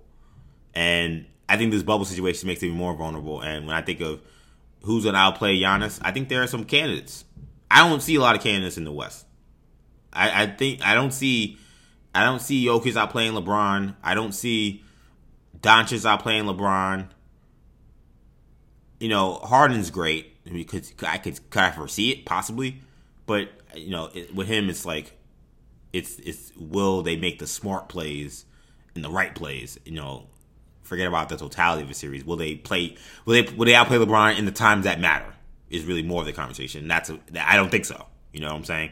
Harden may have better numbers over the course of a series, but I don't know if he's going to outplay LeBron in the right points. You know, Kawhi is the only guy you look at. Say, okay, this is going to be tough. But when you again, when you have AD, he's going to really help that team really negate that one-on-one matchup that we're used to seeing LeBron have to have that Herculean kind of effort to have. Now he can kind of play more the point guard role and still dominate. And by the way, it's it's still a marvel to watch him play that way this season. I mean, he's still doing it in the bubble. Some of his passes, the way he's seeing the team. I mean, you know, I know I've said this about um, Rondo, but he's also to me, he's like Peyton Manning. Like he just knows where everyone is and LeBron? knows. Yeah, he knows Yeah. where everyone is. He knows when to hit them at the right time. Like his grasp of their offense, his grasp of where everyone is on that team and everyone's strengths as a passer is god level. It's Yeah. just ridiculous. Um, They, they're, yeah, he he's at the top one percent. yeah, They're that super tier of because sometimes you, we always talk about you know we talk about draft prospects all the time. We talk about like oh this guy's the best passer in the draft. Like D'Angelo Russell was the best passer in his draft in 2015, but that he's not like a LeBron level passer. No. because some of it is not only the ability to make certain passes and you know throw a nice no look, but it's again it comes to basketball IQ. And a guy like Bron, you know, Doncic, I think, is on that level. Simmons is close. Simmons is an excellent passer. Simmons has his own issues that, like, I don't know. Sometimes I think limits even that. Maybe it's because he can't shoot. I don't know. But there are certain guys in the league. Chris Paul, obviously. Morant is pretty close. That are such smart basketball players that it takes. And you talk about Rondo in his prime. That are such smart basketball players that they it takes their passing to another level. Yep, absolutely. Couldn't agree more. Um, but we'll be we'll be checking out this these these uh this action in the bubble. I, I cannot wait to get it started. I, I you know I'm off this weekend, um, and I'll be able to watch the first like four, four or five days, pretty much. Uh, so It feel like the NCAA tournament. oh man, I can't wait. Yeah, yeah. I, I was robbed. You know, everybody knows me. Knows I, always take off the first weekend of the NCAA tournament. Um, that Thursday, Friday, Saturday, Sunday, because I'm like, Yo, you got, got to watch St. John's versus Creighton. I didn't even get to watch that. I was at work. I got to see them postpone the game at Yeah, halftime. the joke. But like, but I got, but now like, like this is gonna be like kind of like the NCAA tournament this uh this opening weekend, and the fact that it's coincided with me being off from work, I'm really excited about that. Uh, real quickly, Kendall, the Knicks reportedly finalizing a five year deal and made Tom Thibodeau the team's next head coach. Thibs was a 2011 Coach of the Year and served two previous stints uh, uh, with the Bulls and the T Wolves as their head coaches. Um, he was also an assistant coach on the Knicks team that went to the 1999 NBA Finals under Jeff Van Gundy. So Kendall, we know Thibs had been looked at as the favorite for this job for a long time. We know that he wanted this job for a long time. It was very clear because his friends in the media wouldn't stop talking about him every time the Knicks job was open. So it was very clear he did want this job. Uh, is he the right man for the gig now, considering where the Knicks are? First of all, I want to give a shout out to New Generation Media, alumni, Jonathan Macri. Why you call him alumni? They, alumni is someone who has a show. Uh, not alumni. You've done this before. alumni. Yeah, you know, a friend of the show, maybe a friend of New Generation Media, an ally. I don't, know how I would describe it.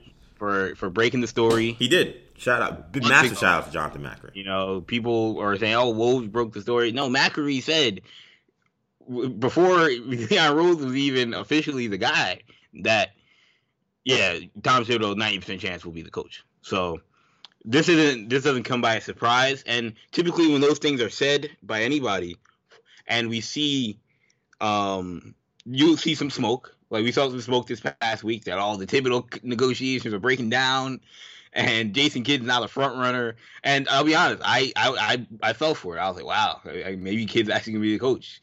You know, I, I thought, you know, we like me and our dad were talking about, oh, maybe this is a situation where Thibodeau wants to go to Houston or some other team, Brooklyn or some other job, and so now Kidd's gonna be the coach of the Knicks, and that logic made sense. But at the end of the day, the the, the again the ninety percent odds thing played out how he expected. Now, of course, there are sometimes, like in the case of uh, Katie, KD, and Kyrie going to the Knicks. Kyrie, exactly where that ninety five percent uh, is bogus. But you know, Macri has had a solid source, and the Thibodeau thing, uh, it, it ended up happening. And look, I think that this is a win for the Knicks. You know, I think this is a win. Um, we talked about it at length last night. We probably should have recorded a conversation about it last night, but um, the Knicks are they're at a they're in a situation where they haven't had a a guy that I would consider an elite head coach since at least D'Antoni, and D'Antoni had massive flaws, but even in Phoenix that he's since evolved in Houston with.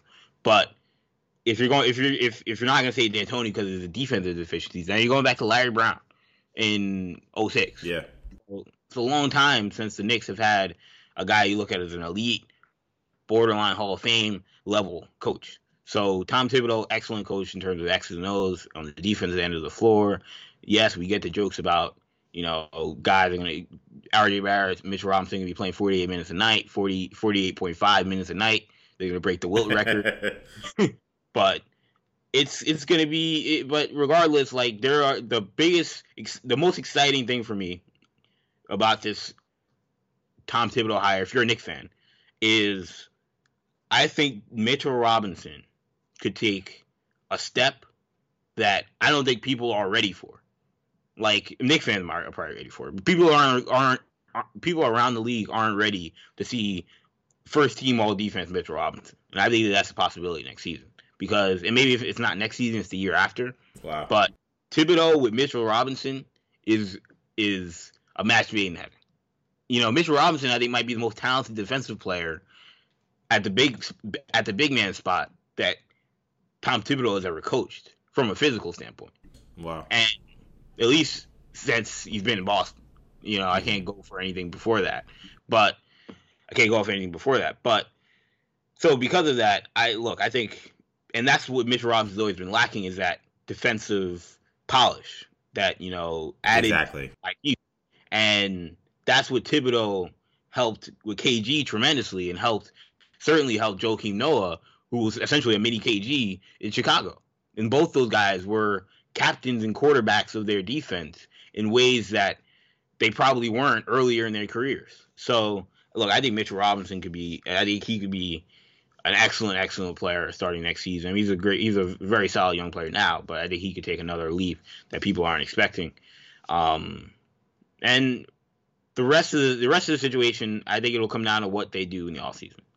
You know, there's a lot of talk about Devin Booker and some people talking about Zach LaVine and Donovan Mitchell, Damian Lillard, Oladipo, all these different guys that could wind up being Knicks on some, uh, you know, through some level, or LaMelo Ball, depending on what happens with their draft.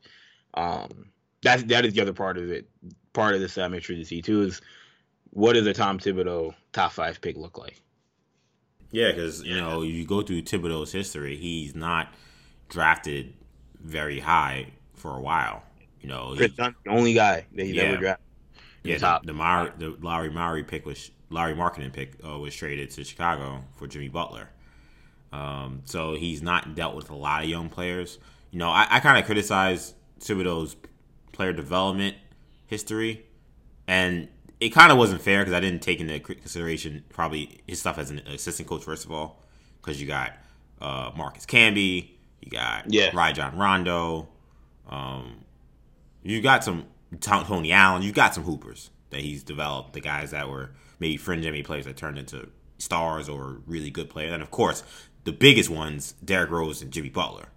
You know, so fair is fair. You know, we talk about you know how he's kind of buried rookies and young players on his roster. Well, those are guys that maybe they weren't rookies, but he inherited them and they took a next step with him either as the assistant or the head coach. So he deserves credit for that. So because I kept some people, so some people, you know, a lot of people were hammering him for his player development and being like, this guy doesn't match the Knicks roster for player development, and I agree with that. But then you do. Some people were saying, actually, is this player development or why Knicks want him? And I kind of didn't understand that. But then when I, you do some more research, you kind of really think back on it. You're like, okay, you know, I could see some of this maybe more than I, I anticipate, maybe more I was giving him credit for.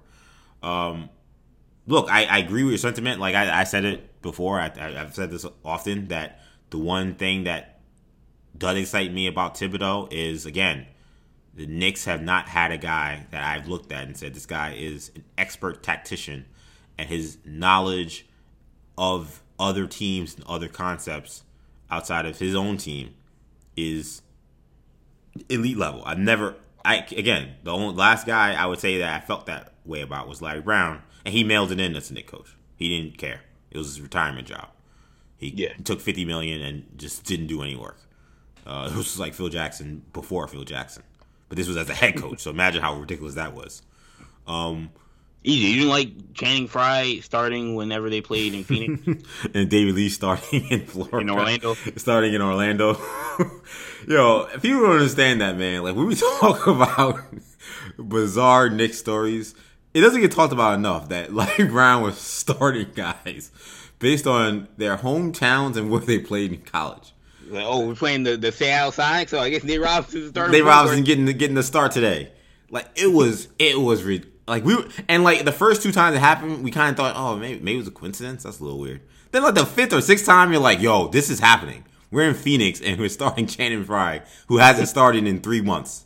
This doesn't make any we're sense. playing the, the Lakers. Oh, Trevor Reeves. Trevor Reeves is getting his start today. It was so bad. Trevor Reeves got no burn for Larry Brown. He's starting against the Clippers. Like it's ridiculous. So yeah, that's a oh my god. Again, so many dark days. That's one of them that never gets talked about how crazy that was. Anyway, but no, the idea that Knicks have that kind of guy, it does excite me because I, I we I go we would go into games and I say we I know I shouldn't, but you know as a Knicks fan, you know the Knicks would go into games and you'd look at who was on the other who's opposite bench. I'm looking at Rick Carlisle here, even though the Knicks did sweep the Mavs this year. I'm looking at Rick Carlisle. I'm looking at Bud. I'm looking at Brad Stevens. I'm looking at Pop. I'm just like, and I look at outside. I see Fizdale. I see Jeff Hornacek. I see Derek Fisher. Like, I don't. You don't feel like you got a shot. You're hoping that the players are making up the difference, and the Knicks ain't have the players. So, Yeah.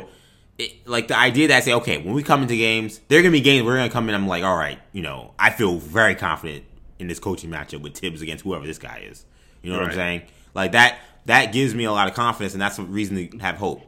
The one, the now the other flip side is, look, I, I wanted Kenny Atkinson. I thought Kenny Atkinson would have made the most Most sense. fans like they wanted Kenny Atkinson. I never really got the Atkinson thing, but I'll let you finish. I wanted Kenny Atkinson because I felt like while I did give Thibs more credit for his player development when we look more over the course of his history, I still kind of look at the recent stuff that happened with Thibs and him dealing with young players and how much of a disaster that was, and his inability to see the value in young players in Minnesota also being a concern, and seeing that the Knicks, by all accounts, right now we're not big game hunting and like just waiting for free agents or whatever. You're trying to develop the guys on the roster. You're trying to develop the team you have. I didn't think that Thibs, based on what I had seen in Minnesota, was the right fit. And when you think about how the Chicago teams were veteran laden, though they did have very good young players that did come into their own, like again Derrick Rose, Jimmy Butler. But whereas Atkinson, I've seen him take a team that was just not good, but had some young pieces, and him through his player development coaching, which he, he's one he's maybe the best in the NBA. That's I mean everybody that, that's the kind of um, reputation he has as a player development guy. That him putting a program in place for this particular team, a team that has no vision, has no direction, has no program. I thought that that was very enticing, and I, and to me, Atkinson would have been a great coach to be the guy that gets you to the guy. Thibodeau kind of feels like this is a, a, a, a this is a great coach. Like I'm not, you know, like you know, he has his flaws. You know, the minutes thing, ridiculous. It's bad. Some people like to like poo poo that. Like, no, guys shouldn't be playing 38, 39 minutes in this day and age in the NBA with all with the way how fast this game is, how much they go up and down. It's that's important. The practices, I, that's a little less important to me.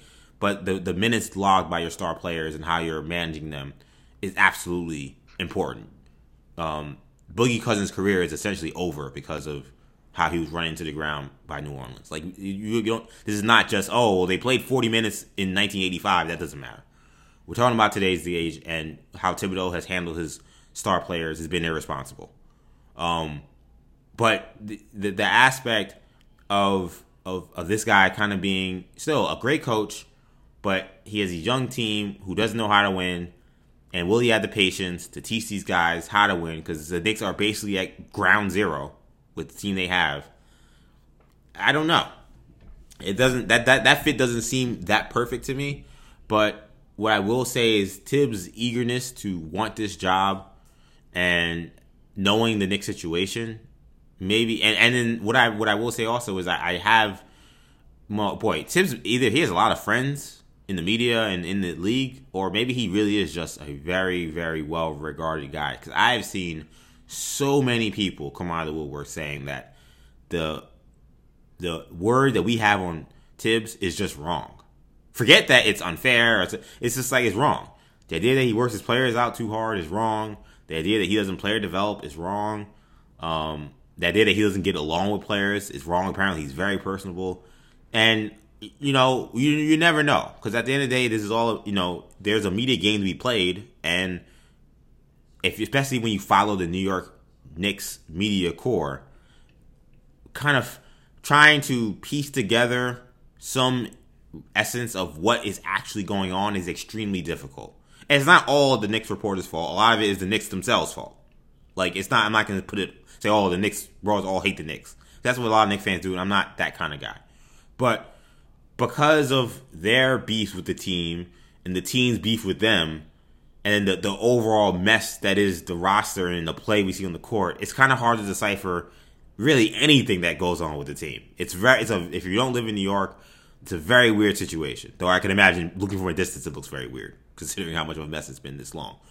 So, so I, I so when I see all these people come out of woodwork talking about Thibs, I do pause. Cause I'm like, what exactly is going on? Is this just pure pro Thibs propaganda? Because he's a Jeff Van Gundy guy, and Jeff Van Gundy has just everyone in the media love Jeff Van Gundy because he's the only guy that gave them good access, gave them uh, winning basketball to cover. So he's kind of revered by the New York press here. I think that's they would fight me on now it. he's a member of the media himself. Yeah, and now he's a member of the media himself. So and, and and all those guys would fight me fight me on it. They'd fight anybody on that. They take that very personally. I don't care. That's true. It's very clear when you watch it. That's what's happening. So Thibs. So I look at that's okay. Am I? Is this just something that I should kind of slow pump the brakes on? Everybody just denying everything about Thibs being bad, being just our misconception of it.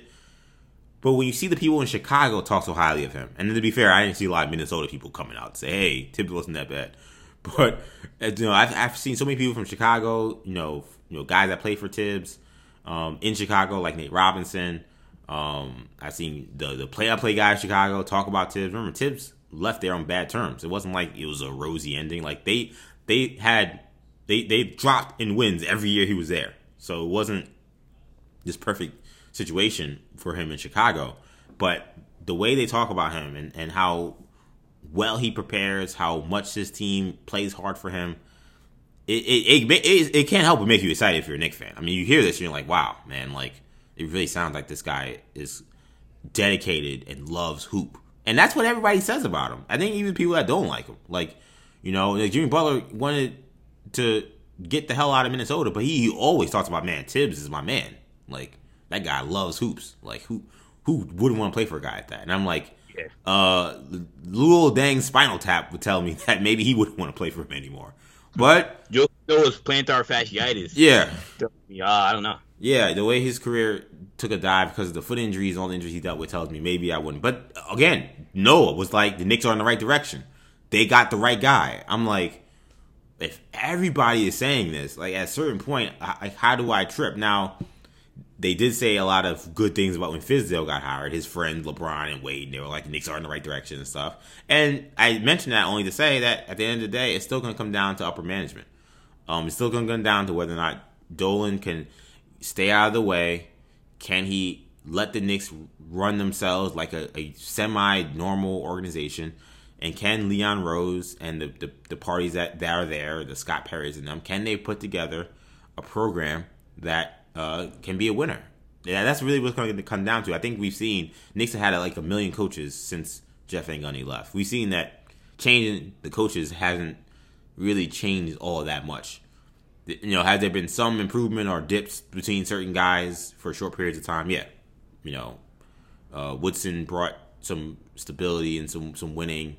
Uh, obviously, we saw Larry Brown brought a complete nosedive, you know, to that. You know, so it's it's it goes, but nonetheless, it's been overall kind of just mediocre for 15, 20 years. So when you look at that, you realize it's you know the only thing that hasn't changed is the owner. So if management doesn't take that next step towards respectability, it's going to be hard to see if even someone like Thibs matters, you know. But while I thought Atkinson was a better guy, what I did say on Twitter is, boy, I don't know if this was what happened. I doubt it was what happened. I think it's more of me just joking. But if there's any way to get the Knicks fans to be 100% united on board for Thibs, it was throwing out that Jason Kidd rumor. that man, you want to talk about people That's, uniting behind something? Some people's theory that they only put out the Jason Kidd thing just so that people can be happy about Thibs. Yo, it lines up. It lines up every time you think about the theory, and I, have I've laid it out to multiple people. It lines up. Thibs, there's this long process where we're all assuming it's going to be him, so there's no real fanfare behind it because we're just kind of waiting for the inevitable. And you know, and he and he comes with his baggage. You know, right. like he's not like the per he's not the perfect candidate. So while there will be some people that are excited, a lot of people be like, uh, okay, here we go. Uh, you know, we know what we know who this guy is. Like in some ways, that's kind of bad. Like like with Hornacek and like Fisher and even Fizdale to a degree, like there was kind of excitement, like being like, we don't know what we're getting. like, you know, those guys had either never coached or coached such a short period of time. It was kind of that excitement, like, we don't know what this guy's going to bring to the table, and that's exciting. Uh, and obviously, that was all disasters. With Fizz, it's like, we know who this guy is. And not all of it's bad, a lot of it's good, but there's some clear, obvious flaws that he's had. So that kind of, and that along with, again, the, the shout out to Jonathan Macri once again, the February report that this is going to happen most likely, 90%, it tempers the expectation and everybody's kind of just waiting for it to happen. And all of a sudden, Jason Kidd's the front runner, and everybody freaks out. And I'll be honest, rightfully so. Some people are like, "Oh, what's the big deal? Why are you guys freaking out?" No, it's Jason Kidd. You should be freaking out if your, your team is trying to hire Jason Kidd as head coach, especially when you're the New York Knicks, especially when you don't have the most stable organization, stable franchise. Especially when you're talking about the reason why you want him is because you think you have some pipe dream at Giannis. All those reasons, and that's not even talking about the actual X and O's debacles that Kidd had as the coach of the Bucks and the coach of the Nets. All the reasons are why people should have been panicking when Jason Kidd's name was being shot up as a front runner. But then all of a sudden, I, I heard the Thibs news and I yelled out, you know, I did my ad at Spider Man moment. I was like, holy ish. Like when I saw it crossing the bottom line, because I thought it'd be probably another week before we got this whole thing straightened out. And it, it kind of, it makes sense to be like, and I was excited. I was like, okay, we got Thibs. It's not Jason Kidd it's a natural reaction. I'm not. I'm just saying. I'm not. I'm, I can't say for sure that's what they were trying to do, but if that's what they were trying to do, it did work. Um, let's uh last uh topic for today before we get to Kendall's core at the end. Um, Kendall, man, it's NFL season. I don't know what's going on. We have 23 guys uh who've already opted out, even though we have training camp underway. Uh, now there was initial push by the players union via social media to improve safety measures after several high profile stars like Drew Brees and Russell Wilson and Todd Gurley all voiced concerns about the NFL's lack of safety protocols. The league and union then reached an agreement to do daily testing for the first two weeks of camp. Those daily tests will resume it uh, if after two weeks the positive rate is above five percent.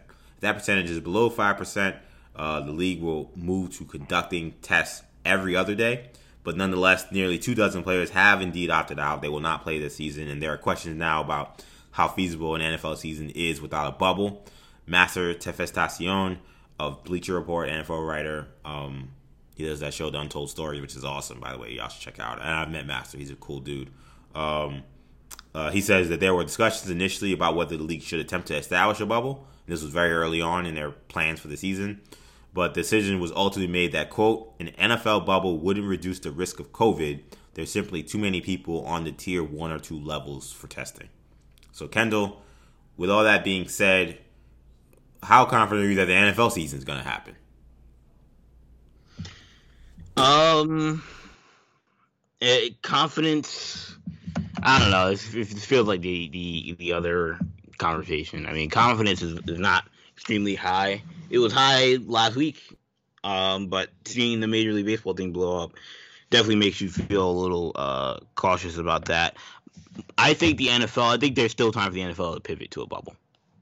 They'd have to delay the season, but I think there's time for them to say, you know what, let's find a spot where we can all stay, um, and let's play this in a bubble because that's the only way. That's, that's where it's doable. You know, Michelle Roberts of the NBA Player Association is talking today about we may need to do a bubble next year, and guess where Kyle Kuzma was like, "Yo, let's, let's put the bubble." He said was, we should put the bubble in Hawaii, which is something obviously that we've talked about the NFL making sense for. Um, I don't know. I think right now the NFL's plan, they're gonna try and do what baseball's doing, but with baseball, if it can't work in baseball with smaller rosters in what is a socially distanced sport, there's no way this is gonna work in the in the NFL. And the NFL is having similar is having a similar thing with, you know, guys not being smart about the way they've conducted themselves off the field in terms of going to certain places that they shouldn't be and engaging in certain activities that they shouldn't during a pandemic. Jason McCourty said it himself. He's like, I've seen videos of guys at the club and stuff, and I'm like, yo, we're trying to have a season. Wow. What are we doing? And they they've they the the protocol that they've instituted so far suggested that they're discouraging these things, but again, there are ways. If there's no bubble, if there's no security detail, those things of that nature, like guys are gonna be doing stuff anyway. So, yeah, I mean, this is I don't know. It's it's it seems like this is a kind of a lost cause until we get some sort of you know vaccine or they put themselves in a bubble. Um, but they could try it, and I just don't see how you could do this in a safe manner. Um, because that's the thing is that the the the NFL's chief medical officer talking about how look we have basically what is a virtual was virtually a football bubble, but that bubble is going to burst once teams start traveling. Like that's just it's going to happen. So I don't know. I mean, the only the only way you can do this is either if you're in a bubble or you just complete you just consistently test teams every day. I would. I think the only way you can do this is I, I, I would consider having two two bubbles in on the East Coast and the West Coast. I don't know how you do that in terms of yeah. You gotta are you banning are you banning the conferences? Right. You know I don't know how that would work. Or are you like you'd have to change the schedule? Um, I would think, but I don't know. This is this is a mess. Um, I think that's why we've seen so many players opt out because I think guys know this thing is is is is flimsy. This plan they have is flimsy. Yeah, it's, it don't look good, man. Um, NFL looks like they're um, not taking this very seriously, and it's it's really disturbing to see some of the uh, NFL media members that are friendly to the league carrying their water, saying that oh, it's you people that keep wishing death to this league it, that's messing everything up, and not the idea that actually it's the league not taking the proper protocols. That's bringing this unwanted attention to it. You know, it's it's it's it's tough for me to really see the NFL happening. I, I really don't think this is gonna happen. Like the baseball thing is like I don't know. We'll see how it goes, but it doesn't look good. NFL, I'm like, there's no way. There's no way with that many people in that many places that have high cases of coronavirus, um, with players living in their own homes and li- normal living standards. There's no way you're gonna tell me that that they're gonna be able to all keep everybody negative in terms of testing, and that once someone tests positive, they'll catch it in times where nobody else catches it. I think that you're gonna see a lot of outbreaks, and it's tough because to me, I thought that the NFL situation, while obviously the most difficult, because as Master pointed out and the NFL pointed out, you know, they have the most people in regards to people on most teams, most equipment, most people you need in a stadium. All those kind, of, all those things are true. We all know this is going to be extremely difficult, which again, I'll repeat, is why I am all for nobody playing sports again. But if you're going to try to do this, to me, the the option was clear. I thought the NBA should have went here. We talked about it on this show. I don't know why the NFL is not in Hawaii. Hawaii bubble was 100% the play. They know the state and the islands well because they do all their events for the Pro Bowl. Uh, you have a, at least one pro level stadium there, and there's a million high school uh, stadiums there, and it's just playing land there. Like you could make a football stadium. Yeah, you could build it. You could build a football stadium or at least a football field anywhere in that state. I mean, there's, no, there's not gonna be any fans anyway. So yeah, there's not gonna be any fans. And the cases there, you know, they they had what they called quote unquote a spike the other day. and It was 60 people. Like, and I'm, I'm not minimizing the 60 people that have it. That's anybody who gets it. That's terrible, and I, I pray for them. It's the idea that it's it's not this large outbreak, this widespread situation. They've never had, I think, any day where they've had more than like 70 or 80 cases. And most of the days, you're talking about five, ten like oh, like a bad day for them, like 60 was the, the height recently. But a bad day for them was like 20. Like that seems, and then you got all those luxury hotels. So and with that are not being used because tourism is kaput. Nobody's traveling. You could have rented out all the hotels you needed. You could have rented. You, you could have purchased or rented out all the land you needed to maybe create more stadiums that weren't there. But again, you'll have you have a you have the fields because football in Hawaii is huge. So their football fields yeah. there. Like they could have absolutely did a Hawaii NFL season. Yeah, you could build an indoor football complex. Right, and you could you could have had indoor stadiums. Like there's a lot of stuff they could have done. And to me, that the idea that they, we saw them, we it's like it just feels like you watched people that like fiddle their thumbs. Like it's like you watched it happen. That's yeah. the part of this like like leads to the level of frustration you hear in my voice because it all feels unavoidable. It's all feels avoidable the the the NBA was proactive in the in their in their measures. They took measures that people didn't know would work. Like they they they no, didn't. We still we don't know, know, for sure. yeah, we don't know for sure that it would work, but we feel so much more confident now after seeing it. But I think the NBA, I think the NBA had cautious optimism that they wouldn't project because it's we're in the era of coronavirus where you don't really want to project any level of confidence because like, you know, you don't want to look crazy. You look really stupid in, a, uh, yeah, in right. 10 minutes. right. You no. can look really stupid in 10 minutes, obviously. But I think behind the scenes, I think the NBA was extremely confident that, or else they wouldn't have done it, that this bubble thing was going to work because of the science. But they were proactive in doing something that they had backlash on. Players like Kyrie Irving saying this is inhumane. Why are we doing this? Will guys get sick? you know, media members, people like ourselves saying, "Oh, this bubble thing." I mean, it just seems seems kind of flimsy. What if a Disney worker comes in and the Disney worker has it and brings it in? Like we were talking about all these things that were it seemed very possible, and I guess in theory still seem possible, but now we feel so much more confident after because two three weeks have gone by and no one's got it in the NBA, MLS, and uh, National Women's Soccer League all of these different leagues that have been performing in a bubble, the TBT, have gone without pretty much any cases. So, yeah, I mean, it, you have to feel good about um about the NBA and about the bubble concept, but the NFL just seems to be reactive. They seem to be all wow. So things are the the the baseball system won't work. I I, thought we could just play this business as usual. Just take the fans out. Yeah. Like take the fans out was something we talked about in March. In March. Yeah, come on. That, man. that was like the bare minimum. Just take the fans out. yeah. that's not the, that's far from the problem. That's that's like the bare minimum. That's not why the NBA shut their thing down. They shut it down because players transmit to players, and that can transmit to more people. So I don't know.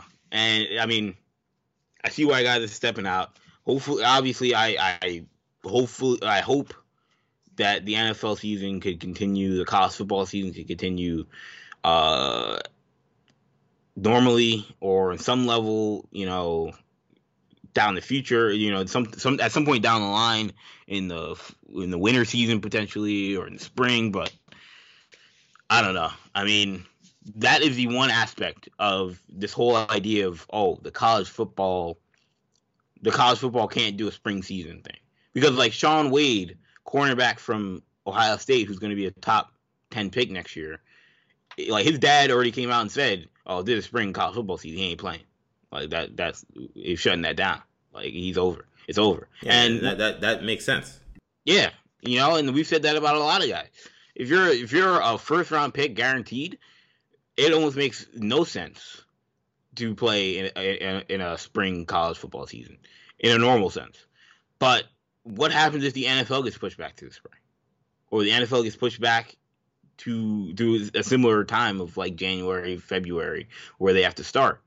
Now, do guys say, "Look, and I could play in a, I could play in a spring college football season," you know, because the the NFL calendar gets completely pushed back, and then again, we talk about at once that happens in the sports calendar, it's just completely flipped, which is going to be fascinating to see how that changes. But it's it's the times we're living. You know, I I think we'll be, I think we'll see some level of the NFL in the next five six months, but I don't know if it's going to be. I'm I'd be surprised if it. I I think it's possible that they try to start it, but there's no way they can finish it.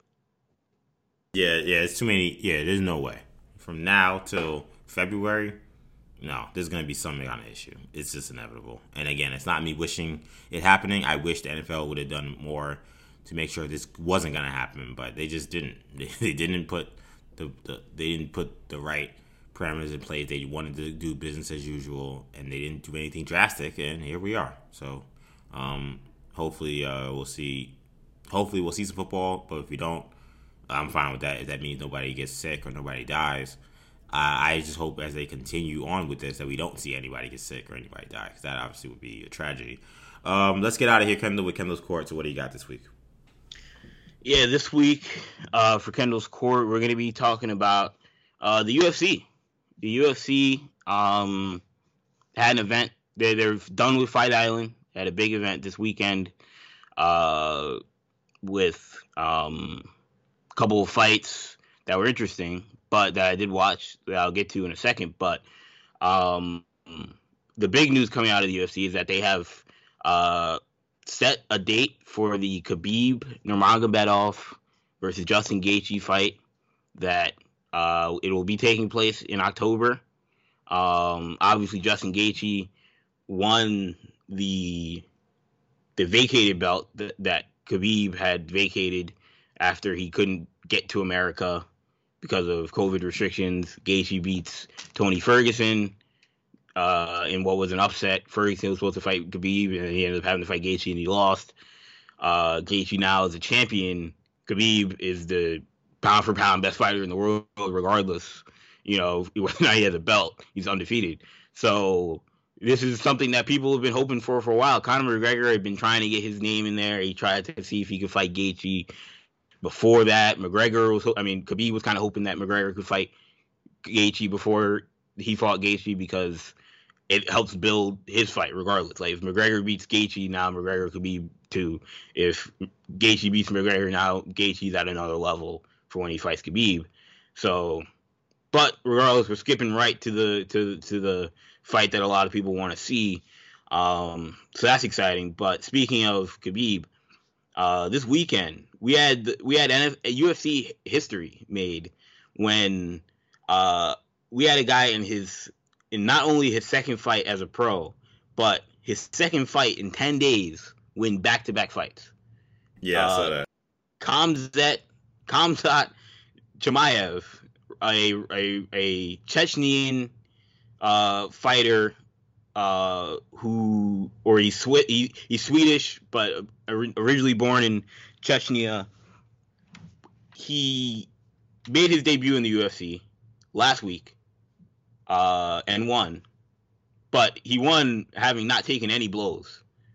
And so he was like, "Look, I can fight again next week. You know, we're having another event, Fight Island. I'll stay here and give me another opponent." Comes back ten days later, and what was the quickest turn- turnaround in UFC history between wins, between fights, and came and then won again. Uh, again, taking no, no blows. He only he only took two strikes over a ten day period of two fights. Um, neither fight, I I'm pretty sure neither fight lasted uh, past the first round. Um, so that's that's a name to keep keep an eye on. You know, like Jim Rome tweeted, we could be looking at a Khabib 2.0 with this guy. Uh, the way he completely obliterated his two opponents. It's very obviously EJ. You'll get this analogy, but it's very like it's very WWE esque where you have this like new guy who kind of has some hype going in, and you put him against. You don't know if like you know it's like Braun Strowman and he faces like these two no name guys who right. aren't really actual wrestlers. They're just people in the backstage that they get they put on tell them put on a costume, and they, he just destroys these guys. Like that's what that's that's what this felt like. But like he's doing it. Yeah, they were squash, they were legitimate squash matches, but he's doing it against with like actual professionals. But that's the question: is all right. He's doing this against guys that aren't really ranked or haven't really beaten anybody. But what's going to happen when he faces, like, can he face a top ten ranked fighter? You know, can he like if he faced a champion? Would if he faced Kamaru Usman, would he get washed? I mean, it's early on. You would think maybe, but as dominant as he looked, he didn't look like a guy that was like, oh yeah, anybody could beat this guy. Like, so I don't know. It was very fascinating to watch, and I thought, I, I think, again, we talked about like, you know, the the the a couple weeks ago we talked about the show the Shohei Ohtani and the Luka Doncic. Khamzat Chimaev might be the next superstar in sports that we're not talking about. Like yeah. he might the next Khabib in two years, but yeah, I mean, we'll, we'll see. Yeah, man. Every, everybody's talking about this guy Chimaev. I mean, talk, forget about even just like the skill to dominate two opponents within basically a week, but like just the heart, like to just be like, yeah. like you know how like there's a lot of emotions that go into stepping into any combat sport, ring or octagon. There's anxiety, there's fear, there's you know it, these guys are the courage these guys have is through the roof and it takes a lot to step in there. And they know when they step in there, even if it's going to be a two second fight, it still takes a lot of guts because you could be killed in these kind of instances. And the idea that this guy would do all the preparation to get ready for a fight, to step in that octagon, okay, he wins his match, he gets his money. Most guys, you, you get take that check, you could pay off all your mortgages, do whatever, you could lay back, relax, and maybe in three months you decide I'm gonna start training again for another fight. This guy to be like, ah, I feel good. Let me fight next week against another professional fighter, and I, I want to see who if I could test my mettle in in a week to see if, I still got it. Like that's just the heart from this guy. Like that that takes a lot, man. I watched. I watched the fight, and his post-fight interview is incredible. When you like, he gets on the mic, and he's again he's speaking broken English, but he's like, you know, oh yeah, I'll fight. I'll fight again. Let me fight in, in an hour. Uh, you know, give me an hour. I'll fight someone else. Find somebody. Find is there somebody on this island I can fight? You know, like you know, I'll fight again next week. You know, they ask him, you know, who do you like? Who do you want to fight? He's like, I'll fight the champion. He's like, everyone knows this guy's not on my level. Coming in, this guy not on my level. So you know, I'll fight champion of two belts, three belts you know, that's the goal. Um, it's like, yeah, this guy is very cocky. I guess his signature things, he says, "I'll smash them." He was like, "I'll, I'll smash them all. I'll smash everything. I yeah. just come in here, I smash." Yeah, star star may be in the making with Chimaev. I do quickly also want to mention. Did you see that we're going to see be seeing in boxing a matchup of two icons? Oh yeah, we didn't even talk about that. We got you got 51 year old Roy Jones Jr. is going to step back in the ring to face none other than 54 year old Mike Tyson. Iron, Iron, Mike. Iron Mike himself is getting back in the ring for an exhibition eight round boxing match with Roy Jones Jr. Is somebody gonna get knocked out, EJ? That's my question. Roy Jones is getting knocked out. Wow.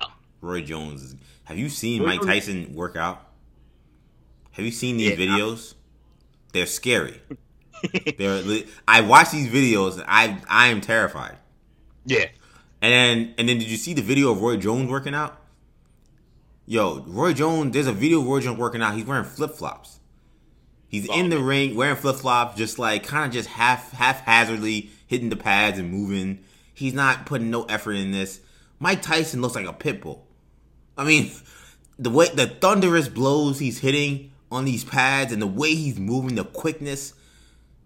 Roy Jones is not a natural heavyweight and, and, you know, I think the boxing promoter who was putting together was like, oh, you know, this is gonna be these guys. They're gonna just dance around. They're not really gonna try to hurt each other. That's what someone said. Like, we're not trying to knock anybody out. You yo, you say that now. But Mike Tyson, all it takes is for him to be activated. Yeah, you know what I'm saying? Like he's a different he's a different cat, man. Like you, he may have all the best intentions leading up to it, but Roy Jones hits him with a shot that he didn't like. Roy Jones hit a shot we didn't like. Roy Jones said something he didn't like. Roy Jones doesn't do anything. He might just turns. Like anything could happen, and Mike could turn into 1991 Mike Tyson, and it's over for Roy Jones if that happens. Like, and I know Mike hasn't fought in like 15 years. I know this maybe sounds crazy, but I'm telling you, I I don't want to hype up these videos too much. But Mike looks better now than he did in the two or three fights he looked when he retired. He looks that good. That's like fair. I'm not saying he's Mike Tyson from 1991. I'm saying, but like he looks like professional level. He could he could knock Three somebody out.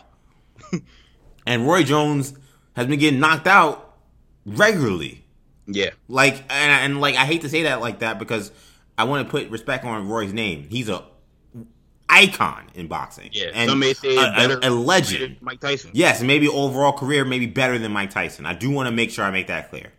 But Roy Jones has been getting knocked out a lot late in his career. In the he's still because he's still a relatively active boxer. I think he boxed like maybe three years ago. So I don't know if he's officially retired. But Roy Jones has taken some vicious knockouts, and when he gets knocked out, it looks ugly. It's not uh okay, you know, he got worn out. It's lights out, and it's scary. So And with someone with Mike Tyson, the way he looks and the way he feels, and knowing just how nasty he can be in the ring, I'm very scared for Roy. And I see Roy Jones working out in flip flops and, and, and, Adidas slides. I'm very concerned for Roy Jones' health. look, I- look, I'm excited for the for the undercard of Nate Robinson versus Jake Paul. That's gonna be fascinating as well. How has that happened? Isn't Nate Robinson way out of the other guy's weight class? Nate Robinson's like five eight. Yeah, Nate Robinson, Nate Robinson's strong though. He- Yeah, but okay, but he's like 180 pounds. Isn't Nate, Jake Paul like 220, 230? I don't think Jake Paul's like that. Jake Paul, I mean, he's a YouTuber. I mean, we're not talking about like some guy's a tank. You know, he might be like two. He might be like two fifteen, if I'm guessing. You know, or Okay. uh, maybe, or maybe he's got to slim down. I don't know. But again, it's it's it's an exhibition, so they may just be like whatever. You know, Nate Robinson still. I would I would go with Nate Robinson regardless. He's a better athlete, so I I would take Nate Robinson unless you told me that Jake Paul is like two fifty, which he's not. Then yeah, I'm taking Nate Robinson. Jake Paul boxes a lot for a guy that I have no idea if he's actually a good boxer. Like I've never Yeah. seen him box. Is he a He's good boxer? kind of the inventor of the not the inventor. it's Yeah, because celebrity boxing is like the yeah. recent of the recent surge of celebrity boxing matches. He it's kind of his idea. One is he ideas. good? I I think he lost his last fight. And I think he lost too. I didn't know if it was like he got washed. I, I don't I don't know. No one ever explains.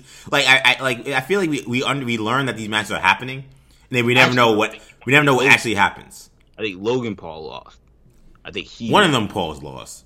Yeah. He knocked out whoever he was fighting. His, whoever he was fighting was like a joke though. The guy, I, remember watching like I wasn't watching, but I saw like the highlights and I was like, this guy. I mean, it, the concept. I remember I texted you. I was like, this stuff is ridiculous.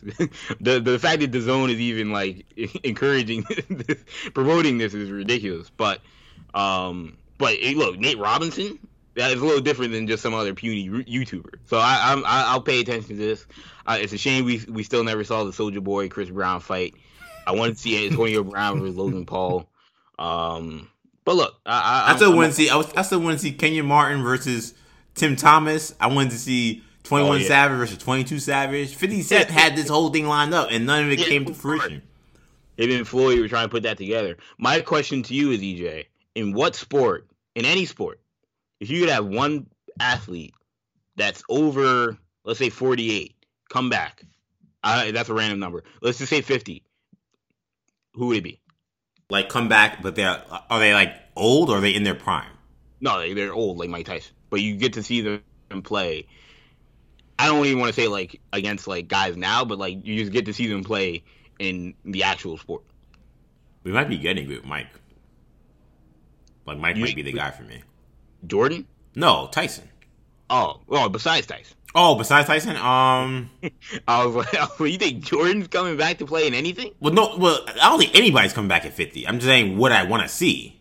That's Right, what you right. asked me. Again, it doesn't, and it doesn't have to be coming back. Like Jordan doesn't have to come back and play in the league. But you just see them playing in some kind of some in kind the of big three. Yeah, I, I think Jordan. I think I think Jordan looks terrible if he goes out there and plays. I know he talks like he can still watch anybody, but I don't think that's true. That's my that's my. T- Some kid that was Jordan's gonna hear that, and then he's gonna put me in his next documentary and say I took that personally when he hears Yeah, this. yeah, exactly. He's gonna be. I was listening to New Generation Media, and they said I saw give some him- guys, some guy, never, some guy nobody's ever heard of on So this new, new on, uh, whatever, scrimmage. And I took that and I took that personally. You're gonna find out. Oh no, that never happened actually. But um, if I think of somebody else, ran into Jordan on his vacation and played pickup basketball with him, which is wild. On who did this? Some kid on TikTok made a Oh, video. yeah. Oh, I saw Where- that. Yeah, where he was like, "Yeah, I was playing pickup at the Bahamas, and some old guy walks up, said he wants to play. It's Michael Jordan. Yeah, he hit that kid with like the the slowest fadeaway. It was wet, but I'm just like, how did you let him hit you with that? It was like that shouldn't have went in. like he had the skill to make the shot, but considering there was defense, I don't know how that happened.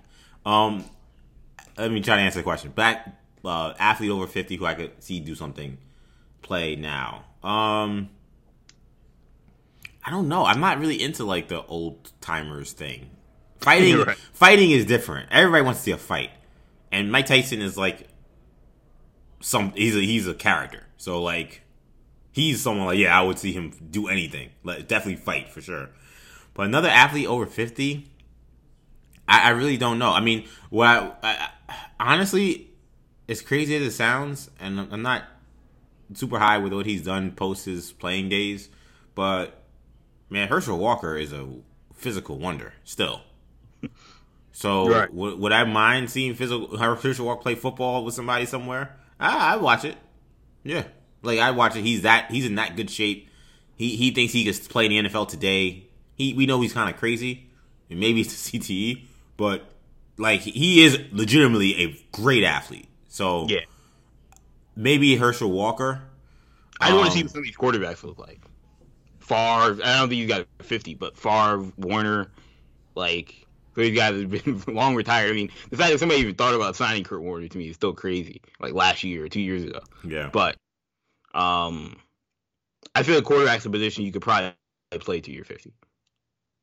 If yeah, like I, you know, I can see that. in terms of like your health, but in terms of like, can you be somewhat effective? I think you can be. I kind of wonder what. How old is Jerry Rice? I wouldn't mind seeing him play. He's definitely over 50. Yeah, I, I put Jerry Rice. Oh, he's fifty-seven. Damn, I'm old. I didn't think he was that old.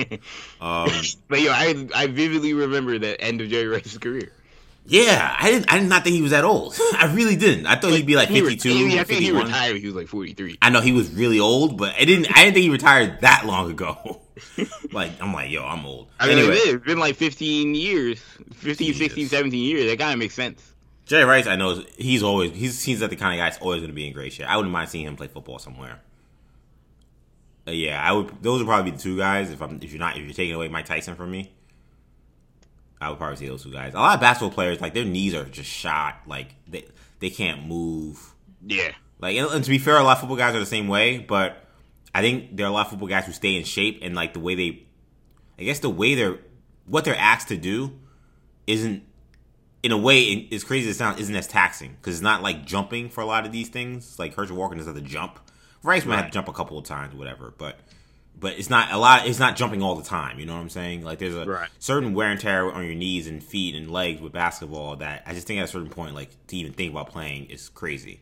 Whereas football, you're a, you're a runner and you stay in shape. I think you could probably still run and do stuff. You just taking hits would be the problem. Which I don't know if I want to see him take hit. Any of these guys take hits. I want to see him play like flag football or something like that. I would absolutely watch that. That'd be my answer. word. Um, but that's it for this week's podcast. So I hope you guys enjoyed listening to this edition of New Generation Sports Talk Podcast. This is a long one, so I hope you guys stuck around with us. Of course, you can catch all of our shows on New Generation Podcast Network. Once again, that's Apple Podcasts, Spotify, SoundCloud, Stitcher, and TuneIn.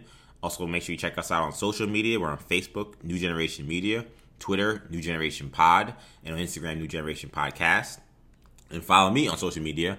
Um, Action EJ on Instagram and Twitter, EJ underscore Stewart. Thank you guys for listening in. We'll be back as soon as we can. Hopefully, that's next week with more sports talk. For Kendall, I'm EJ. Later. Peace.